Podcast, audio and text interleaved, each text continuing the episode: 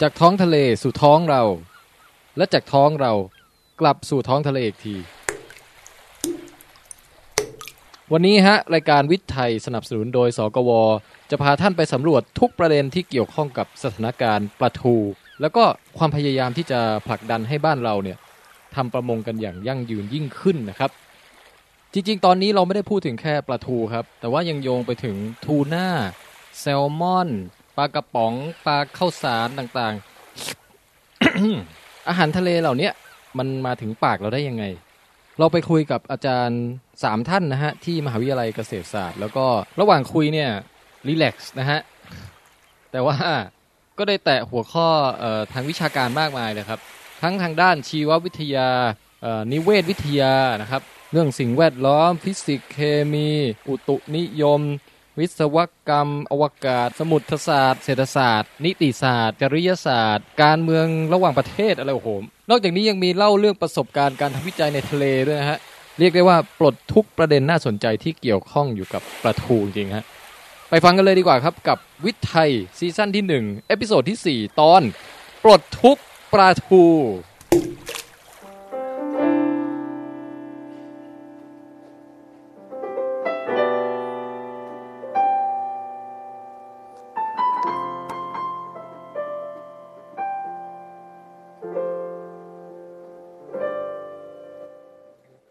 วิทย์ไทยเธอรู้ไหมว่าจริงๆ มีความหมายกับทุกสิ่งและเธอไม่รู้ใช่ไหม ฉันจะเล่าให้ฟัง วิทย์ไทยมันเป็นอะไรที่ยากเข้าใจ แต่ฉันจะบอกให้เธอรู้ ว่าจริงๆ นั้นมีความหมายอืม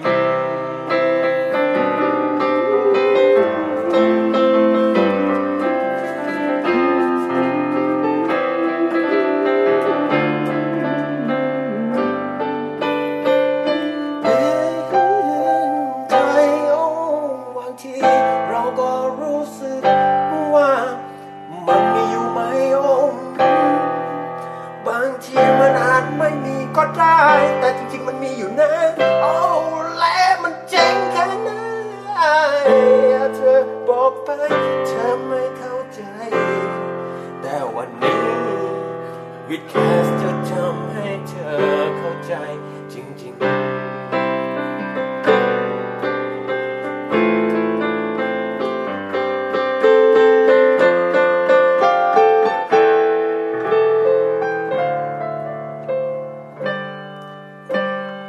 วิทย Listen to วิทย baby วันนี้นะฮะเราอยู่กับอาจารย์เมธีและอาจารย์สมหมายนะครับ ที่ที่ไหนบ้างไป ตอนนี้เราอยู่ที่มหาวิทยาลัยเกษตรศาสตร์ครับคณะประมง Faculty of Fishery ครับ วันนี้ก็เราจะมาคุยกันเรื่องปลาทูในประเทศไทยนะฮะ อ่า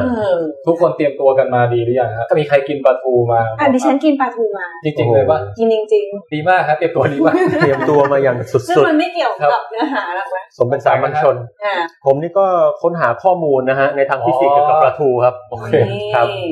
ของผมนี่คือแบบเอ่อปลาทูต้องสารภาพอาจารย์นะฮะว่าผมผมเป็นคนที่ไม่ค่อยชอบกินปลาทูนะ อ้าว อาจารย์อย่าโกรธผมนะฮะ ไม่เป็นไรครับ คนที่ช่วยอนุรักษ์ปลาทู ฮะ เออเอาเอาตายแล้วดิฉันสิบคะแนนเลย คือคือผมรู้สึกว่ามันเป็นปลาที่แบบ กินแล้วแบบก้างมันเล็กๆอะครับ อืม แล้ววัยเด็กผมเคยมีประสบการณ์นะฮะว่าก้างมันไปติดระหว่างซี่แล้วตรงจิ้มไปตรงเหงือกระหว่างฟันนะฮะ โอ้โห เป็นแนวตั้งอย่างนั้นนะฮะ สิบ มัน นะ เจ็บแปลกมากแล้วก็ตั้งแต่นั้นมาเลยไม่ค่อยอยากกินปลาทูครับ ประมาณฝังใจ กำลังใจ แต่แต่ว่าผมก็เตรียมตัวมาโดยการกินปลากระป๋องนะฮะ อ๋อดีแล้วกลางไม่จิ้มฟันแน่ครับ ก้างนี่แหลกเลยฮะ อ่าแต่ว่ากระป๋องอาจจะติดคอแทน อ้าวเดี๋ยว แต่เข้าใจว่าอันนี้เออน่าจะเป็นญาติกันนะครับ ระหว่างปลาทูที่เรานึ่งกินกับปลาทูเออกับปลาแมคเคอเรลที่อยู่ใน อ๋อ น้ำ แมคเคอเรลจริงๆกับแมคเคอเรลเป็นชื่อของปลาทู เอ๊ะ ชื่ออันหนึ่งนะ เพราะว่าจริงๆแล้วเอ่อชื่อคอมมอนเนมของปลาทูคืออินเดียนแมคเคอเรลเพราะฉะนั้นเราอาจจะเจอปลาทูอยู่ในกระป๋อง เพราะฉะนั้นในปลากระป๋องเนี่ยมันจะมีทั้งปลาทูเอ่อปลาทูแขกปลาทูแขกนี่ก็จะเป็นพวกพวกปลาหางแขก ฮะ แล้วก็กลุ่มปลาแข็งเองปลาสีกุลอะไรเงี้ยตัวขนาดเล็กๆเนี่ย เอ่อประมาณสักหกเจ็ดชนิดอะปนๆกันอยู่ในในปลากระป๋อง ที่เราทาน เวลาเขาเรียกแมคเคเรลคือหลายๆอย่าง แล้วมันมีหลายอย่าง อ้าวแล้วปลาซาดีนอะไรนี่คนละเรื่องกันอีก ซาดินก็เป็นอีกชนิดหนึ่งครับ เคยมี หลายแบบ เคยมีเรื่องฟ้องร้องกันว่าซาดินเนี่ยเอ่อเราใช้ชื่อปลาซาดินในซอสมะเขือเทศแต่เปิดออกมาแล้วมันเป็นแมคคาเรลฝรั่ง รับ ป ไม่ ฏิ ได้ เส เล ธ ย เราว่าเราโกหก อืม เพราะฉะนั้นให้เราไปแก้ เพราะฉะนั้นเดี๋ยวนี้เราจะเห็นว่าในข้างปลากระป๋องจะเขียนว่าแมคเคเรลเอ่อซาดีนจริงๆ คือในบ้านเรามีเป็นกลุ่มพวกหลังเขียว แต่ว่ามันมีน้อย มีมันมีมีไม่เยอะอะแต่ว่าทางมาเลเนี่ยเขาก็จะจับได้เยอะกว่าเรา เพราะฉะนั้นเขาจะมียี่ห้ออายัมเนี่ยเป็นซาดีนของแท้ครับ แค่เริ่มปากกระป๋องมานี่ ก็ ลึกซึ้งรายละเอียด ซึ้งเลยนะเป็นยังไงล่ะฮะ มาถูกที่ถูกคนแล้ว ครับเอออันนี้ผมผมจะเริ่มโดยการให้ผมปองแปงและอบันเนี่ย แต่ละคนมีคำถามค้างคาใจที่แบบว่า ครับผม เป็นพีคว่าวันเนี้ยอยากรู้อยากเข้าใจเรื่องนี้มากที่สุดนะฮะนะครับ คืออย่างผมเนี่ยผมอยากให้อาจารย์ทั้งสองเล่าถึงความน่ากลัวของมนุษย์เราที่ว่าสามารถจับปลาจนหมดทะเลได้ฮะมันมันเกิดขึ้นได้ไงมันฟังดูไม่น่าเชื่ออย่างยิ่ง ต้องให้ท่านหัวหน้าโครงการ นะฮะอันนี้คือ ถ่ายภาพก่อน ครับอาจจะไม่แค่ปลาทูอย่างเดียวแต่หมายถึงโดยรวมๆด้วย ครับ ซีฟู้ดทั้งหลายที่เมื่อก่อนเคยแบบมีมากมายทำไมทั้งครูนะฮะทำไมมันถึงกลายเป็นของหายากทุกวันนี้ ครับ อ่า อันนี้นี่ที่ผมอยากรู้ อันนี้คือความรู้ความอยากรู้ของพี่แทน ใช่ฮะใช่ฮะ อย่างของผมเนี่ยนะครับ ผมแบบอาจจะเชิงฟิสิกส์นิดนึง ครับ ก็คือ ยังไง คือที่เขาบอกว่าปลาเนี่ยมันจับจำนวนแล้วมันลดลงเราเรานับมันได้อย่างไร ว่ามันมีปริมาณลดลงนึกออกป่ะครับ คือแบอัน บ นี้ ต้องจับมานับทีละตัวหรือเปล่า แล้วนับนับยังไง อันนี้น่าจะไม่ไหวนะ น่าจะแต่น่าจะมีวิธีบางอย่าง อ่า อันนี้ก็อยากจะรู้ เขมีมีวิธีอนุมานจาก โอ้โหเนี่ย โอเค ผมก็อยากอธิบาย เดี๋ยวเดี๋ยวค่อยๆจะ คือคุณหมอแปงจะอยากเข้าใจในแง่ของว่าวิธีศึกษาว่าจะรู้วัดค่าต่างๆได้อย่าง ครับ ไรใช่ไหมครับ ของอามันก็ตามตามสไตล์พื้นฐานใจคือเป็นสามัญชนน่ะ นะคะก็เลย ครับ แค่อยากจะสงสัยว่าทำไมอาจารย์ทั้งสองท่านสนใจปลาทูปลาสร้อยปลานินปลาจาระเม็ดปลาเก๋าก็มีแต่ทำไมถึงเป็นปลาทู เออ แล้วก็อย่างที่สองทำไมปลาถึงชื่อว่าทูทู อันนี้ ดรีมทูลิฟทูเลินหรือว่าทูอะไรอะไรอย่างเงี้ย ทำไม ค่ะ เป็นมีสองตัว อันนี้มาทางมาทางวัฒนธรรมด้วยเออ ใช่ทำไมมันต้องเป็นปลาทู อ่าโอเคครับวันนี้เราจะได้ไปก็ขอเชิญอาจารย์เมธีนะครับ ครับ คือคำถามก็น่าสนใจมากนะครับ ครับ อ่าแล้วก็เป็นคำถามที่ก็คิดว่าพอจะตอบได้นะครับ ครับ อ่าแล้วก็บางคำถามก็อาจจะให้อาจารย์สมหมัยช่วยช่วยเสริมแล้วกัน ครับ คำถามแรกเลยว่าเอ๊ะจริง ๆ แล้วทรัพยากรประมงหรือทรัพยากรสัตว์น้ำบ้านเราเนี่ย ในทะเลประเทศไทยเนี่ยมันลดลงจริงหรือเปล่าอ่าอันนี้ก็ต้องตอบว่าถ้าผลของการศึกษาทางวิชาการในภาพรวมๆเนี่ย เราก็พบว่ามันลดลงจริงนะครับ ทีนี้สาเหตุที่มันลดลงเนี่ย มันมีหลายปัจจัยด้วยกัน ครับ อันแรกเลยเนี่ย ถ้าพูดหลักๆ คือ มันมีเรือชาวประมงไปจับมากเกินไปอ่านะครับ แล้วก็ทั้งทั้งๆที่เรามีกรมประมงเนี่ยเป็นหน่วยงานที่ดูแลในเรื่องของการทำการประมงอยู่ ค่ะ แต่แต่อย่างที่บอกว่าในอดีตที่ผ่านมาเนี่ย กฎหมายที่ใช้ในการควบคุมการทำการประมงเนี่ยมันค่อนข้างจะเก่าคือตั้งแต่ปี 2,400 กว่านะครับฉบับเราเราเพิ่งเราเพิ่งแก้ เพิ่งเพิ่งจะแก้ เราเพิ่ เพิ่ง ง แก้ไม่นาน อ่าใช่ ปรับปรุง กรมกรมประมงเพิ่งแก้กฎหมายไปเมื่อปีที่แล้ว สมัยนั้น อ้าว กฎหมายจะไม่ได้เคร่งครัดมาก อ่าใช่เพราะฉะนั้นเนื้อหาของกฎหมายก็จะไม่ละเอียดมากพอที่จะควบคุมอ่าการทำการประมงที่เทคโนโลยีมันเปลี่ยนไป อ๋อ หรือวิธีทำการประมงที่มันเปลี่ยนไป เช่น เรื่องของการใช้เครื่องมือหครับรือเรื่องอะไรต่างๆเหล่านี้นะครับเพราะฉะนั้นมันก็มีชาวประมงบางส่วนที่ใช้เครื่องมือที่เรียกว่ามันทำลายทรัพยากรมากเกินไป ยกตัวอย่างเช่น ยกตัวอย่างเช่นเรืออวันลากหรืออวันลุนนะครับพวกนี้อวันลากก็คือเรือที่ลาก โดยใช้เรือวิ่งไปข้างหน้ามีถุงอวนอยู่ข้างหลัง แล้วลากถุงอวนคลาดไปกับพื้นท้องน้ อ๋อคือครู ำรูดลากลากไป ถุงนี่ใหญ่ขนาดไหน ใหญ่ใหญ่มาก ใหญ่ เขาเข้ามีได้ ควม ใหญ่กว่า มากกว่าเยอะมากเลย เท่าห้างแบบพารากอนเลย อะไรก็เกิน อ่า ไปปะ ความยาวอ่ะสองซ้ายขวาเนี่ยทีอันนั้นมาประมาณหนึ่งกิโลเมตร โอ้ยนึกว่าล้อเล่น นี่มัน อันนี้เรื่องจริงนะครับ ว่าใช้เรือสองถ้าถ้าเรียกว่าอวนลักคู่เนี่ยมันจะมี อ๋อ สองลำแล้วก็ลากไปด้วยกัน ฮะ นะฮะ ทีนี้ไอ้พวกเรือพวกเนี้ยเวลามันลากไปเนี่ยไอสัตว์น้ำเล็กน้อยหรือว่าแหล่งที่อยู่อาศัยของสัตว์น้ำเช่นปะการังหญ้าทะเลพวกเนี้ยมันก็จะโดน มันจะ ทำลา ถู ย ก มันจะถูกทำลาย ที่ ไป ว่า ด้ว มั ย นลากลากหน้าดินเนี่ยมันลากไปหมดเลยอะไรที่อยู่ในหน้าดินน่ะ ครับ ค่ะ มันพัง พูดพูดไปหมดเลย พูดไปหมดเล อย ย่างนี้แม้กระทั่งปลาทุกชนิดก็โดนหมด ใช่ ก็โดปนลาเล็ก หมด ปลาน้อย ป ป ลา ลาอะไรที่อยู่ในน้ำมัน อัน ก็ ที่ จะ หนึ่ โด ง นลาก อันนั้นคือเรือเรือเรือแรกเรือลำที่สองประเภทที่สองแล้วกัน ที่ที่จัดอยู่ในกลุ่มเดียวกัน คือ ครับ ทำลายทรัพยากรมากเนี่ยก็คือ เรืออวนรุ่น อ่าอันแรกอันแรก อวนลาก อันแรกนี่ลาก ลาก อันที่สองนี่รุน รุน ใช่ จริงๆผม ทีนี้จะนึกไม่ออกว่ารุ่นยังไง คือสมัยเด็กผมอยู่ที่ตรังครับ ครับ ผมเลย ผม ผมเลยรู้รู้จักคำภาษาใต้ว่ารุ่นเนี่ยแปลว่าผลักไปข้างหน้า ใช่ โอ้ นี่ อวนรุ่นเรืออวนรุ่นคือการที่มีถุงอวนอยู่หน้าเรือ ฮะ แล้วก็มีอุปกรณ์เรียกว่าคันรุนซึ่งทำด้วยไม้หรือเหล็ก เป็น ก็ได้ ไม้เหล็ก ครับ ก็ก็จะทำเป็นเหมือนสกี แล้วก็เป็นถางขาเนี่ยก็ยาวแบบประมาณสัก มันก็ ร้อยร้อย ใช่ ร้อยเมตรได้มั้งกว้างๆนะนะ ใหญ่มาก เวลามันจะเป็นไม้ไผ่สองอัน ยื่นไปข้างหน้าแล้วพอเวลาเขาจะทำเขาดันออกไปไม้จะกลางเป็นรูปสามเหลี่ยม ครับ เหมือนกับเรามีสวิง แล้วเราก็ลากอย่างเงี้ยไปเรื่อยๆลากก็นั่นมันก็หน้าดินเหมือนกัน อ่า ลากถึงหน้าดิน เพราะฉะนั้นอันนี้เป็นสองเครื่องมือหลักที่จัดว่าอยู่ในกลุ่มที่ทำลายทรัพยากรสัตว์น้ำเพราะฉะนั้นพอใช้สองเครื่องมืออันนี้ถ้ามีเยอะๆหมายถึงว่ามีเรือที่ติด ค่ะ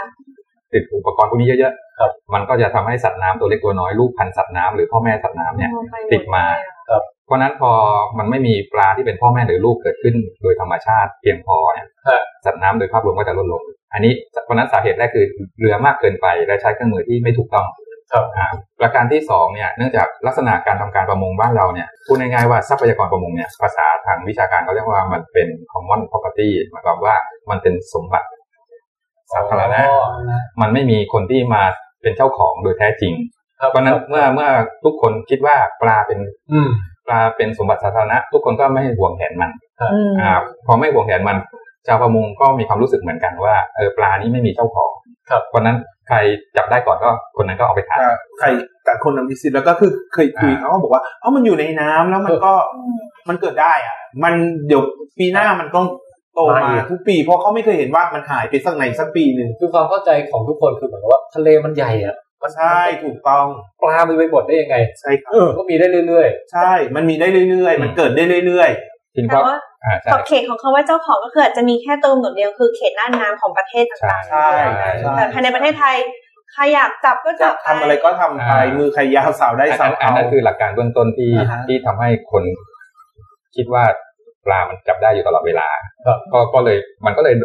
ใช้เครื่องมือผิดด้วยอะไรด้วย มันก็เลยส่งเสริมกันตัวใหญ่ ๆครับ อ่า ทีนี้ผมอีกอันหนึ่งคือเนื่องจากการทำการประมงบ้านเราตอนนี้มันไม่มีการควบคุมแบบการให้โควต้า หรืออะไรต่างๆเหมือนต่างประเทศ ครับ ต่างประเทศนี่ก็จะมีการ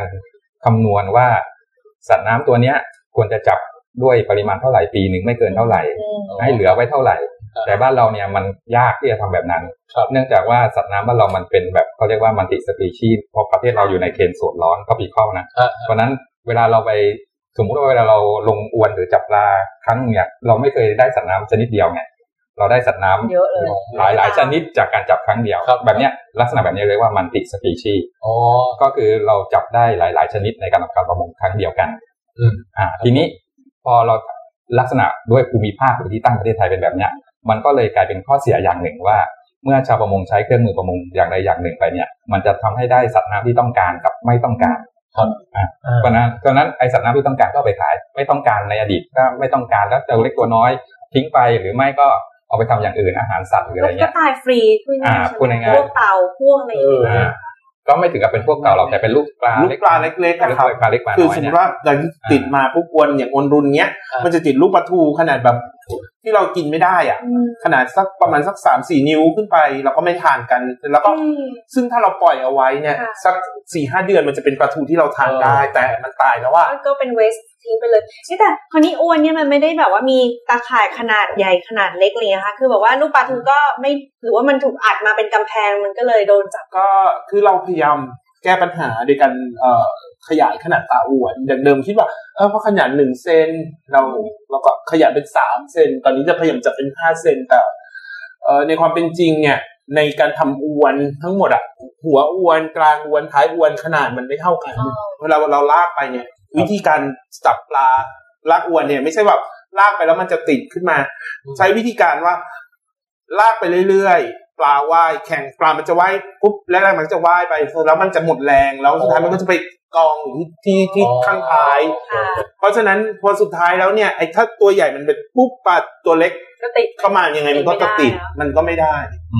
เพราะฉะนั้นในในภาพรวมๆตอนนี้ก็คือสาเหตุหลักก็พูดไปก็สามแล้วนะ ครับ อันที่หนึ่งคือเรื่องของเครื่องมือกับชาวประมงมากเกินไปที่แล้วก็มีเครื่องมือที่ผิดอ่าไม่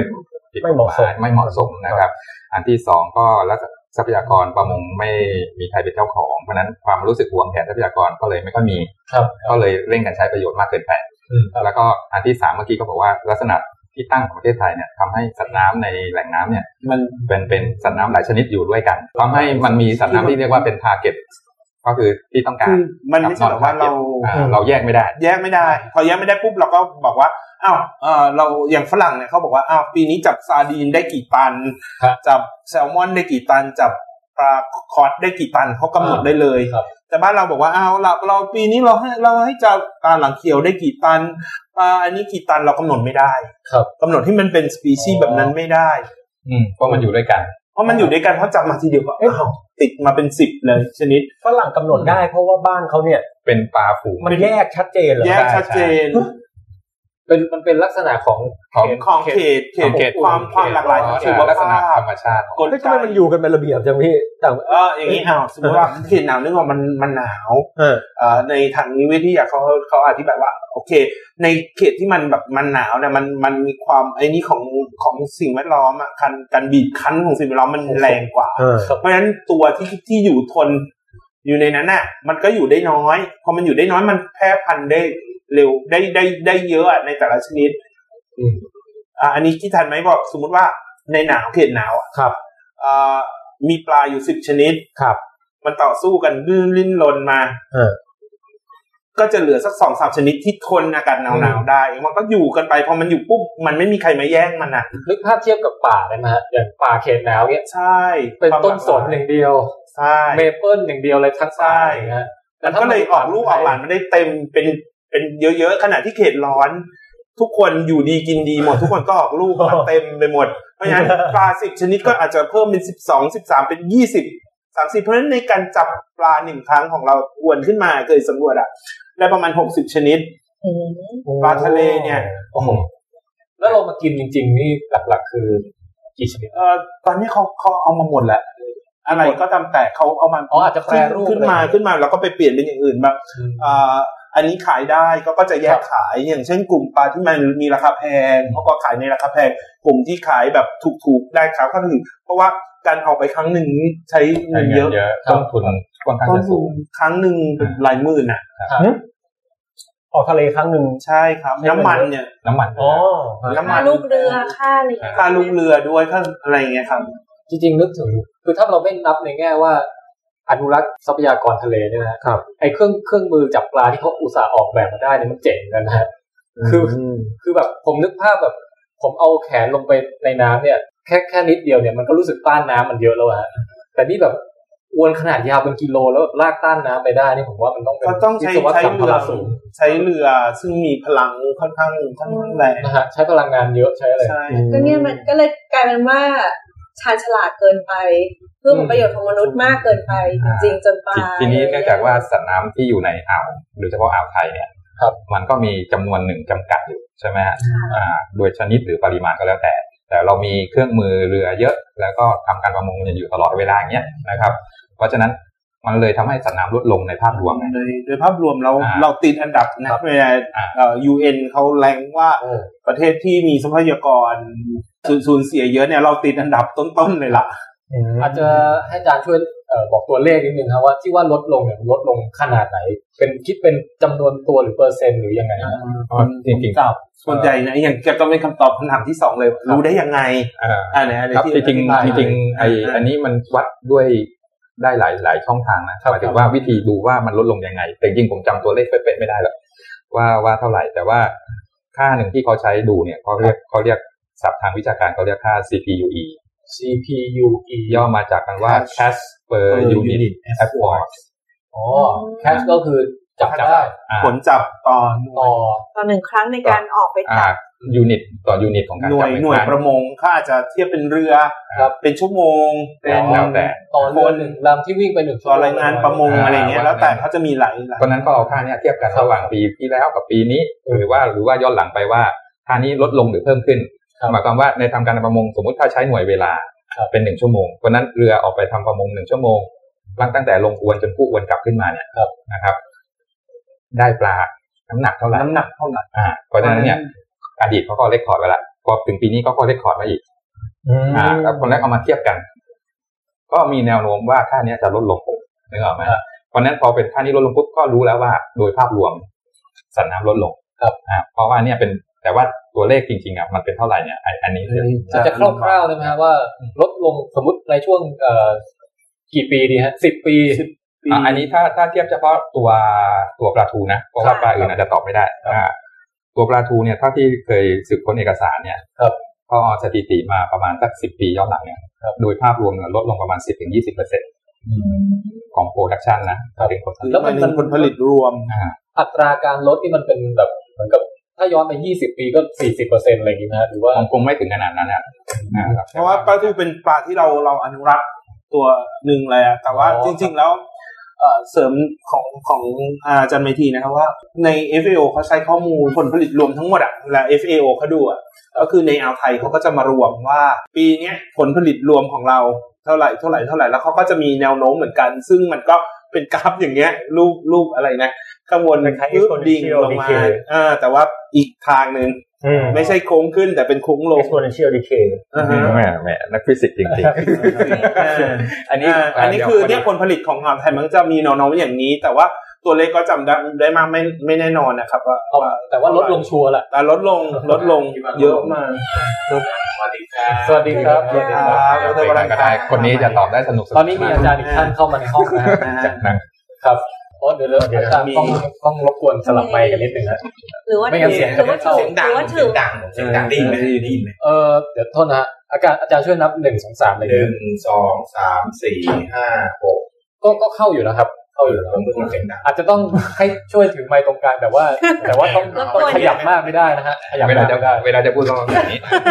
ล้วก็จะพูดพร้อมกัน มันจะ ค่ะ เหมือนกลมไปดมอะไรสักอย่าง อ่ะคือคืออย่างนี้เดี๋ยว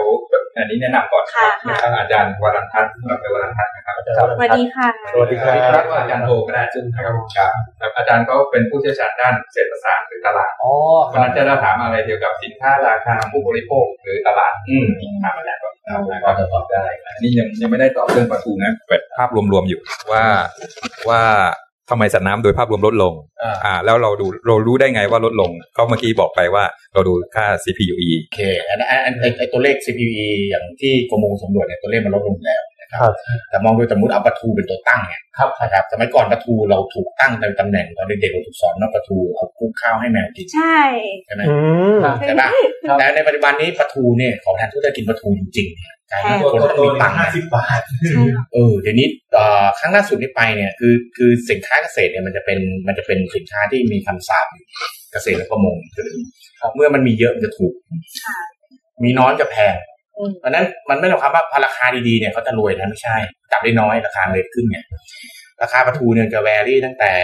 เอ่อขนาดล้นตลาดที่ผมเคยสัมภาษณ์มานะแต่ประเภทลงเย็นไม่รับฝากแล้วอ่ะ อ๋อ มันเยอะขนาดนั้นแล้ว ห้องเย็นไม่เอาแล้วอ่ะ นี่คือในเมื่อก่อนในอดีต อ่าบางปีปีเป็นปีจะมีสภาพแบบเนี้ยว่าทั้งเปิดฤดูกาลใหม่ๆอะไรเงี้ยมันจับได้เยอะๆนะพวกนี้ก็ดั้มไปจับกันมา ห้องเย็นก็ในแง่ของธุรกิจในการเก็งกำไรก็จะซื้อตอนมันถูกแล้วแช่เย็นไว้ ซื้อสมมติโลนึงตั้งแต่ ผมเห็นผมไม่รู้พูดจริงพูดเล่นนะ ค่ะ แต่เคยถามชาวบ้านมีประเภทโลต่ำสิบอะต่ำกว่าสิบบาท โลหนึ่ง สองกิโลนะ ค่ะ คือเขาเขาได้คือคือมันเยอะจริง ๆ จนเขาผีถึงประช้าต้องขายอะนะ ก็เห็นภาพอันหนึ่งคือ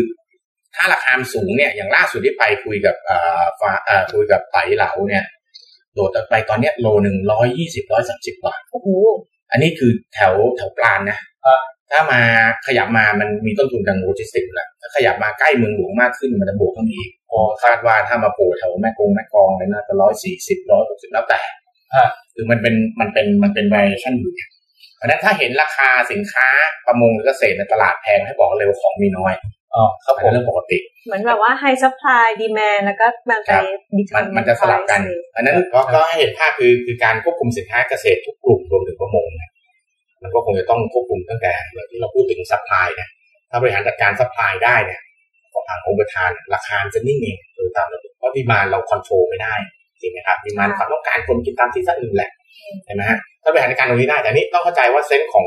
ชาวมงเองอ่ะมันเหมือนกับอ่าเวลาผมสอนลูกศิษย์อะผมบอกว่าเออทำไมเขาไม่คิดที่จะจับแบบในเชิงอนุรักษ์อะ เราคิดอย่างว่าสัตว์น้ำเนี่ยมันไม่นอนรอคุณอยู่วันนี้นะวันนี้คุณเจอพรุ่งนี้มามันอาจจะเป็นอยู่ที่เดิม อ๋อ ถูกต้องไหมครับ อืม อ่าหนึ่งกลับ เรื่ หา อง น เรื่องของโชคโชคชะตา ใช่อ่าสองถ้าคุณไม่จับคนอื่นก็จับ เออ นี่แหละฮะ นี่แหละฮะ เห็นไหมอันนั้นคุณต้องจับเต็มแม็กซ์จนเรือคุณมันปิ้นแล้วคุณถึงจะกลับ ก็ได้ราคาน้อยอยู่ดีด้วยป่ะคะ เขาก็รอแต่ว่าเขาคุมปริมาณ ก็คุ้มไงครับว่า ถ้าราคาถูกแต่ว่าเขาจับได้เยอะอ่ะมันก็เลงที่บอกว่าลงทุนไปสี่ห้าหมื่นปะปะเขาได้เกินห้าหมื่น แต่ แล้ ถ้าว เรามองภาพรวมเพราะว่าเราเราอย่างอย่างทีมเราลงไปเนี่ยผมว่าปลาเนี่ยปลาทูเนี่ยปลาโตเร็วนะช่วงข้ามเดือนเนี่ย มันสามารถชิปทักไซส์ที่กลายเป็นเป็นอาหารปลาเรียกปลาเหยื่อ ครับ ปลาพวกนี้คือในวงการการต้องจัดงานเราไปสับผสมอาหารอะไรเงี้ยครับโลพวกนี้ต่ำสิบนะสิบสิบกว่าบาท ถ้าโดนเข้าไปหน่อยสี่สิบนะ คือ ถ้าเหยียบมาอีกประมาณนักประมาณนักเซนหนึ่งอะซึ่งมันใช้ช่วงเวลาผมว่าจากที่เอ่อเจ๊อุ๊ยพูดผมว่าไม่ถึงเดือน แต่นี่อย่างที่บอกโดยระบบคิดคนไงถ้าผมไม่จับปลาตัวเล็กในอวนผมเนี่ย มันดีกว่าปลาตัวใหญ่อวนคนอื่นนะ อืม จริงไหม ค่ะ เออถ้าคิดแบบนี้ปั๊บผมว่าทรัพยากรที่ไหนบอกว่าเป็นทรัพยากรแบบ common property เนี่ย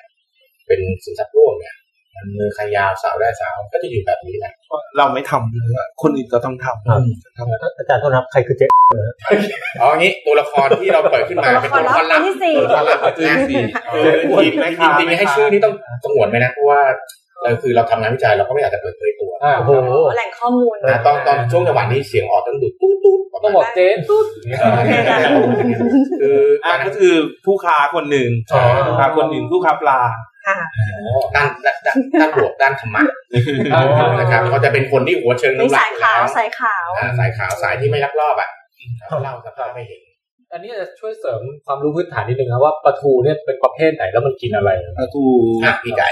ปลาทูจะกินแพลงก์ตอน ครับ แพลงก์ตอนคืออะไรเป็นก็คือสิ่งเล็กๆที่อยู่ในน้ำส่วนใหญ่ก็มันมีทั้งแพลงก์ตอนพืชและแพลงก์ตอนสัตว์เราก็เจอแล้วก็ผ่ากระเพาะดูในกระเพาะมันก็มีทั้งแพลงก์ตอนพืชและแพลงก์ตอนสัตว์ คือมันก็อ้าปากแล้วก็ อ้าปากแล้วก็กรองไปเรื่อย นะฮะ อืม ๆกรองไปเยอะจริงๆนะในกระเพาะนี่แบบว่าเออเรามีกระเพาะที่เต็มนะแล้วก็ไปเขี่ยดูมาข้างในแบบมีแต่เนี่ยสา ลายบ้างอะไรเต็มไปหมดเลยคือสาลายเซลล์เดียวนะไม่ใช่สาลายเป็นเส้นๆ มัน นะ มันมันจะไม่แบบไป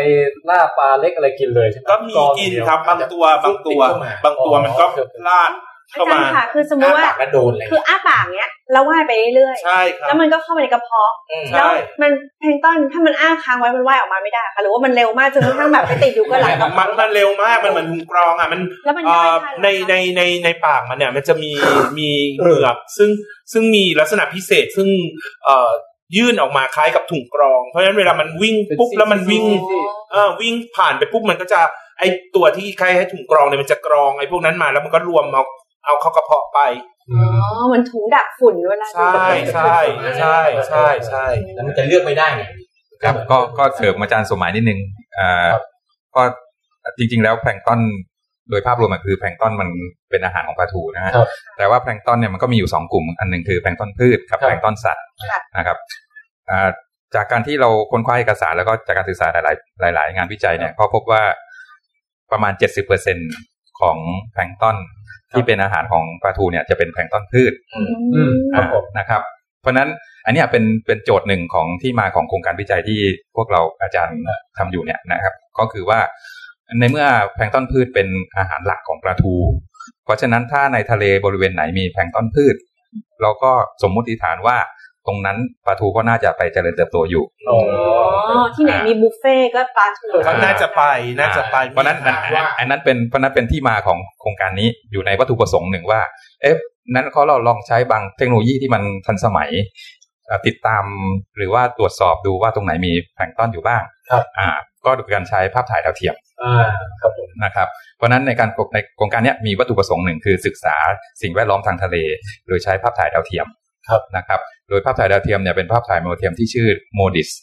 โมดิส อ่า M O D I S นะ โม ครับ ดิสนี่คือชื่อของ ชื่อของชื่อของเอ่อ ดาวเทียม ดาวดาวใช่ใช่ชื่อของ อ๋อ ดาวเทียมนะครับดาวเทียมโมดิสเพราะฉะนั้นดาวเทียมโมดิสเนี่ยเป็นของนาซา ครับ แต่ว่าแต่ว่าเขาให้ดาวน์โหลด ยืม ให้ดาวน์โหลดข้อมูลออกมาแล้ว อ๋อโอเค นะครับเพราะฉะนั้นเมื่อเราดาวน์โหลดข้อมูลแล้วก็เอาเอาค่าที่ที่เขามีอยู่เนี่ยมาแปลค่าออกมา เป็นค่าค่าหนึ่งเขาเรียกว่าค่าคอร์ฟิลเอ ให้ให้ให้คุณปอกแปงเดาฮะว่าแค่ส่องกล้องถ่ายรูปทะเลเนี่ยเราจะรู้ได้ไงตรงไหนมีแพลงก์ต้นพืชแพลงก์ต้นสัตว์อะไรยังไง เออเออจริงด้วย จะว่าไป ลองเดาฮะเป็นนักฟิสิกส์ไม่ใช่เหรอครับ อยากเดาด้วย อ่ะอ่ะบันเดาสิ อ่ะท่านบานเดาก่อน ท่านบานนี่เป็นสามัญชน ถ้า นะฮะ ถ้ามีสาหร่ายตรงนั้นแสดงว่าอะไร เราว่านะเราเคย อ่า ได้ยินมาอย่างหนึ่งว่าภาวะโรครโรคโลกร้อนมันจะทำให้แพลงก์ต้อนหนาหรือบางหรืออะไรสักอย่าง ไม่แน่มันอาจจะสะท้อนแพะแร่เหล็กหรืออะไรสักอย่างหนึ่ง คือทำให้ดูแบบว่าบนแผนที่มันมีสีแดงสีเหลืองอะไรอย่างนี้หรือเปล่า อ๋อ นะ โอเคขอบคุ ไม่ ณนะ ผมว่าไม่ผมว่าไม่ใช่ เพราะว่าถ้าถ้าสีมันเปลี่ยนเนี่ย ถ่ายรูปออกมาโลกมันน้ำทะเลมันต้องเป็นสีต่างๆผมว่าเกี่ยวกับอุณหภูมิ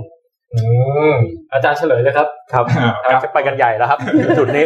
เอาอย่างนี้นะครับอ่าในแพลงก์ต้อนพืชโดยส่วนใหญ่เนี่ยนะครับ มันจะมีโลงควัตถุอันหนึ่งที่เรียกว่าชื่อโคลอฟิล อ๋ออ อ่าเพราะฉะนั้นโคลอฟิลจะเป็นโลงวัตถุที่ให้สีเขียว คือมันจะดูดสีแดงกับน้ำเงิน อ่าใช่แล้วมันสะท้อนสีเขียว ครับ เพราะฉะนั้นโดยหลักการเมื่อเมื่อพลังงานที่เรียกว่าพลังงานจากดวงอาทิตย์เนี่ย แสง มากระทบที่ผิวน้ำ ครับ แล้วก็เจอแพลงก์ต้อนอยู่บริเวณนั้น ครับ ซึ่งมีโลงวัตถุที่สะท้อนสีเขียวอยู่เยอะๆเพราะฉะนั้นพลังงานสีเขียวเนี่ยก็จะสะท้อนกลับขึ้นไป ครับ ในอากาศ แล้วก็ไปโดนบันทึกอยู่ที่ดาวเทียม อ่ากล้องจับได้ อ่า ค ก รับ ล้องจับ แต่มัน ได้ ถูกถูกสิ เป็นเป็นการเป็นการบันทึกค่าการสะท้อนของสีเขียวไว้ โอ้ เพราะฉะนั้นเมื่อเราเอาภาพเอาข้อมูลนั้นมาแปลเป็นภาพ เราก็จะเห็นบริเวณนั้นเนี่ยว่ามีค่าคลอโรฟิลอยู่ ตรงไหนปื้นเขียวเยอะๆก็ อ่า คือ ใช่ แ แต่แต่ ตอนคืน แล้วเขาก็จะมีสูตรคำนวณนะครับ ว่าตรงคิดมาออกมาเป็น เกี่ยวเกี่ยวเท่านี้ เป็นความความเข้มข้น ครับ เท่าไหร่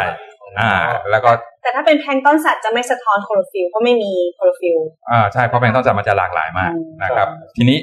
พอเราสามารถจะใช้ดาวเทียมตามแพลงก์ต้อนได้ เพราะฉะนั้นเราก็สามารถที่จะดาวน์โหลดข้อมูลเนี้ยมาดูอยู่ตลอดเวลาได้ว่า อืม ตรงไหนมีแพลงก์ต้อน อืม แล้วถ้าตรงไหนมีแพลงก์ต้อนตรงนั้น เราคิดอยู่ในใจแล้วว่าน่าจะมีปลาทู ครับ อ่าเพราะฉะนั้นเราก็ออกเรือตามไป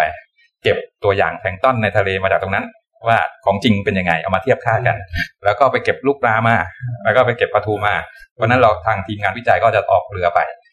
ไปลากลูกปลาไปลากแพลงก์ต้อน เก็บคุณภาพน้ำอะไรต่างๆ ขึ้นมา แล้วก็มาศึกษาว่าภาพถ่ายดาวเทียมมันถูกไหมนะครับ อ๋ออ่ อ่า มันมี correlation กันบ้าง อ่ามีความสัมพันธ์อะไรอย่างนี้บ้าง หรือเปล่า ทีนี้ถ้าเกิดว่าเราค้นอันนี้เนื่องจากโครงการวิจัยกำลังทำอยู่ยังไม่เสร็จ แต่ว่าถ้ามันเสร็จแล้วมันพบความสัมพันธ์บางอย่าง โอ้ ต่อไปนี้เราก็สามารถที่จะใช้ภาพถ่ายดาวเทียมพิจิตได้ว่า ตัวประมาณ ประมาณการว่าเออบริเวณนี้เดือนนี้น่าจะเป็นแหล่งปลาทูนะ อ๋อ วันนั้นเราจะอนุรักษ์ปลาทูต่อไปนี้เราก็จะทำยังไงต่อไป อืม ก็ได้ เพราะว่าเรารู้ว่าเมื่อไหร่จะมีหรือบริเวณไหนมี อืม อ่ะ เข้า นะ ใจ ครับ แล้วฮะ อ่า ครับ ทีนี้ตะกี้ขอเสริมอาจารย์เล็กน้อยฮะ เชิญนะเชิญ ครับก็คือว่าอาจารย์บอกว่าแพลงก์ต้อนสัตว์มีหลากหลายมาก ครับ ผมเนี่ยตอนแรกสนใจอยากเข้าคณะเกี่ยวกับประมงครับอาจารย์ อืม เพราะว่าก็มาเห็นหนังสือแพลงก์ต้อนไว้พี่แทนของมอเกษตรนี่แหละ เล่มใหญ่มากอ่ะ อาจารย์เป็นคนเขียนก็ได้นะ ผมไม่รู้คือมีสองถ้าผมจำไม่ผิดคือแพลงก์แพลงก์แพลงก์ต้อนเล่มหนึ่งแบบใหญ่แบบเหมันคอมพี มี ร์ สองเล่มครับ สองเล่ม แพ ใช่ ง ไหม ต้อนพืช มี เล่ม ต้น หนึ่ง แพลงต้อนพืแพงต้ ช นสัตว์เล่มหนึ่งครับ โอ้โห อาจารย์เป็นคนเขียน เลยเปลี่ยนสายไปเรียนฟิสิกส์ อาจารย์ของผมเมื่อกี้ อ๋อครับ เห็นแล้วผวาไปเลย ก็เลยเปลี่ยนไป คือแพลงก์ต้อนยังขนาดเนี้ยพี่แล้วปลามันจะขนาดไหน ปลาไม่มีเลยปลาเล่มเล็กกว่า อ้าว แพลงก์ต้อนมันเยอะกว่า ตกใจเร็วไปหน่อย เป็นเม็ดต้องว่าง ใช่มาถามพีระมิดไง ตกใจเร็วไปหน่อย แต่แต่แต่ปลาเห็นเล่มหนึ่งมีมีนักวิทยาอะไรเนี่ย ใช่ค อ๋ รั อบ มี ใช่ คนที่สอน คนที่สอง เอง ครับ นักวิทยา มี มี นะ มีนะมี มีนะ มีที่แปลว่าเดือนเดือนมีนาครับ เออ มีนะแปลว่าปลา แล้วก็วิทยาคือวิชาวิชาปลา ผวาเลยไปเรียนฟิสิกส์ไปเลย มีแล้วครับ ครับแม่อีกอีกนิดนึงครับอาจารย์ขอถามนิดนึงเพราะว่าตะกี้บอกว่าวิธีการจับเอ่อนับจำนวนปลาอย่างที่หนึ่งก็คือซีเอ่ออะไรนะ CPU CPUE ผลจับผลจับ ก็คือจับให้เต็มที่เลยแล้วก็นับดูว่าได้เท่าไหร่ จับได้เท่าไหร่ผลจับต่อหน่วย เอาโดยเวลา อ่าฮะ ใช่ โอเค ฟอร์ม มันประมาณว่า เป็นเวลา อ่ะหนึ่งชั่วโมงอ่ะลุยแล้วก็จับเต็มที่อ่ะอันนี้ ใช่ เราจะได้กี่กิโล แต่นี่ แต่ว่าเราไม่ใช่มาทำกับคนเดียวไง เอาเรือหลาย ๆลำมาดูแล้วดูค่าเฉลี่ยทั้งหมดอ่ะ ครับ ครับ ทีนี้อย่างอย่างที่ผมเคยได้ยินมาไม่รู้ว่ามันใช่หรือเปล่านะฮะอันนี้แบบประมาณว่าจับมาหนหนึ่งสมมุติว่าได้ได้ได้ตันหนึ่งสมมุติเอ่อผมอาจจะมั่วเลขขึ้นมา เขา นะค เขา รับ นับเป็นน้ำหนักใช่ไหม น้ำหนัก ถ้าเป็นน้ำหนักยังไงก็ต้องเป็นน้ำหนัก แล้วก็เอาปลาพวกเนี้ยมาป้ายสีแดงไว้สมมติ แล้วก็ปล่อยกลับไป อ๋อทำมาร์กิ้งอะไรบางอย่า ทำ ง มาร์กิ้งไว้ แล้ววันต่อมาก็อาจจะจับโกยขึ้นมาอีก แล้วก็ดูซิว่ามันมีมี อ่า สีเท่าไหร่ อ่าอ่า นี่ เทค ใช่ นิคนี้เรียกว่า capture recapture โอ้ โอ้ นี่ จับแล้วก็ปล่อยสุ่มกลับมาใช้กับแหล่งน้ำปิด อืม อ๋อเออจริงด้วย ใช้กับแหล่งน้ำปิด เพราะว่ามันประชากรมันแน่นอน แต่ ถ้าเราใช้วิธีนี้ปุ๊บประชากรปลาทู สมมติปลาทูโอเค มันพอยนี่มา แล้วมันถูก วิ่งออกไปข้างนอก ย้ายไปอยู่นู่นย้ายไปอยู่นี่ เราไม่ได้ไอ้นี่มา อ๋อ ครับ เราจะไม่ได้ทรัพยเอ่อตัวประเมินที่แท้จริงอ่ะเราจะไม่ได้ประชากรที่แท้จริง อ๋อเข้าใจละ อ่า ถ้าแหล่งน้ำปิดที่มันอาจจะเป็นทะเลสาบหรือเป็นอะไร จะเป็นอะไรที่เป็นแหล่งน้ำปิดเนี่ยทำได้ เก็บน้ำ เป็นครับ ต้องต้องบอกท่านผู้ฟังเล็กน้อยนะครับขออนุญาตให้ความรู้เสริม ได้ นะฮะ ได้ครับ ก็คือว่าสมมุติว่ามีถั่วอยู่หนึ่งหนึ่งหนึ่งถุงใหญ่ๆอยากรู้มีกี่เม็ดเนี่ยพี่อาจจะโกยมาสักหนึ่งช้อน แล้วก็ใส่สีแดงลงไปป้ายดูเขย่าเขย่าให้เต็มที่เอาให้คลุกแบบแรนดอมเลย แล้วก็ตักมาว่าสีแดงมันติดอยู่กี่อัน เราหาอัตเราหาอัตราส่วนเลยว่าถ้ามันติดอยู่สองอันต่อต่อต่อจำนวนถั่วทั้งหมดในช้อนเนี่ย จากจากตอนแรกเนี่ย กับทั้งหมดมันมีประมาณเท่าไหร่มันคำนวณได้ อ๋อ ไปได้เป็นจำนวน เข้าใจแล้ว คิดย้อนกลับ นะฮะ อ่าอ๋ออันนี้เขาเรียกว่าอะไรนะครับ capture capture recapture หมายถึงจับและปล่อย นี่มีมีเทคนิคอื่นอีกไหมครับ ในการประมาณจำนวนเห็น อ๋อ จะมีเนี่ยบอก cross cross cross อะไรสักอย่าง ไม่ cross production คือผลผลิตเลยผลผลิตรวมทั้งหมดเลย อ๋อฮะ จะจับก็คือเป็นเหมือนกับ CPU แต่ไม่ได้ดูว่าตอนหน่วยเวลาเท่าไหร่ละ เอามาเป็นดุนๆเลยเลขมา กี่ตันกี่ตันว่ากันเลย มองเห็นกันอย่างเป็นเลขนั้นๆเลยเป็น cross อันนี้คือ production ดูแบบทั้งหมดเป็นภาพ ทั้งหมด รว ใช่ครับ ที่ที่ CPUE ค่ะ สมมติเปรียบเทียบกับ 10 ปีที่แล้ว สมมติว่าปีนี้มันจำนวนได้ต่อหน่วยชั่วโมงน้อยลงเนี่ย มันมันเป็นไปได้ไหมคะว่าเป็นเพราะว่ามีจำนวนเรือมากขึ้น หรือว่านี่คือดูทั้งหมดหรือว่าคือ เอ่อ เอา มัน จำนวน มี มา ดูดูปัจจัยทุกหลาย ๆ ที่เกี่ยวข้องเลยต้อง พื่ให้รัฐ ต้อง กุม ต้อง กี่ยว เชิ กับญเรื่องสถิติอะไรอย่างเงี้ย อืมจริงๆครับมันเป็นคือถามว่าถามว่าถ้าจำนวน CPU ดรอปลงเนี่ยโอเค ต้องเข้าใจสูตรมันคือผลจับใช่ไหมหารด้วยชั่วโมงการดูแลประมง ค่ะ ผลจับก็คือสัญญาณที่ได้ ส่วนหนึ่งแต่ปลายมีน้อยนอนตัวตั้งมีน้อย ตัวหารมีเยอะตัวเลขก็ต่ำลง อ๋อ ในขณะเดียวกันถ้าตัวเลขต่ำลงมีวิธีอื่นอีกไหมอ่ะถ้าตัวฐานเยอะๆตัวข้างบนเนี่ยเท่าเดิมแต่ฐานกว้างขึ้น อืม ตัวหารมากขึ้นมันก็ดรอปลงอีกอ่ะจริงไหม อืม เออนั่นเป็นมันเป็นเลโชอะมันเป็นสัดส่วน อันนั้นแล้วเอ่อสภาพทางภูมิอากาศแถวบ้านเราเนี่ย มันค่อนข้างจะขึ้นลงขึ้นลงแบบ ขึ้นลงขึ้นลเนี้ย ง สภาวะโลกร้อนอะไรที่เราเคลมกันนะนะ ค่ะ มันก็เปลี่ยนแปลงไป อื ตาม ม กระบวนการนี้ เอออาจารย์เพิ่งพูดประเด็นที่หนูสนใจพอดีเลยค่ะ ที่ตอนแรกบอกว่ามันจะมีอยู่ประมาณสามเหตุผลที่ทำไมปลาทูเอาเฉพาะปลาทูลดลงในในหน้าน้ำไทยใช่ไหมคะมันแล้วปัจจัยทางด้านเรื่องระบบนิเวศก็มีมีส่วนด้วยเมื่อกี้นี่คือพูดถึงเป็นเป็นเป็นเรื่องของมนุษย์เป็นคนทำหมดเลย ถูกต้องครับ เอาแต่ว่าม นุษย์นี่คือโจทย์ใหญ่เลยครับ อืม ถ้าแก้ปัญหามนุษย์ได้ผมว่าทุกอย่างมันเข้าสู่สมดุลเอง แล้วตัวพวก climate change นี่คือมีผลด้วยไหม ไอ คะ เมชเชน หรือว่า ก็คือผลจากมือมนุษย์จะทางตรงทางอ้อม อ๋อมันก็ทางอ้อม อ่า ถ้าเปรียบเทียบง่ายๆอย่างอย่างอย่างที่เราพูดถึงปลาติดน้ำเนี่ยปลาปลาติดน้ำส่วนใหญ่เป็นปลากินพืชปลากินแพลงก์ต้อนพวกเนี้ย ครับครับ เออถามว่าทำไมอ่าวไทยมันถึงที่มีปลาทูเนี่ยน่าจะเยอะนะตามทฤษฎีว่าคุณภาพน้ำเราเป็นอย่างนั้นนะ ค่ะ มันมีแพลงก์ต้อนมีอะไรเยอะใช่ไหม แพลงก์ต้อนเยอะ าจเยอะใช่ไหมเออแต่ว่ามันถึงมันเยอะไงพวกนี้มันเป็นการทางเศรษฐศาสตร์เรามีเทียบกันความสามารถในการจับคือเทคออกจากระบบนะครับ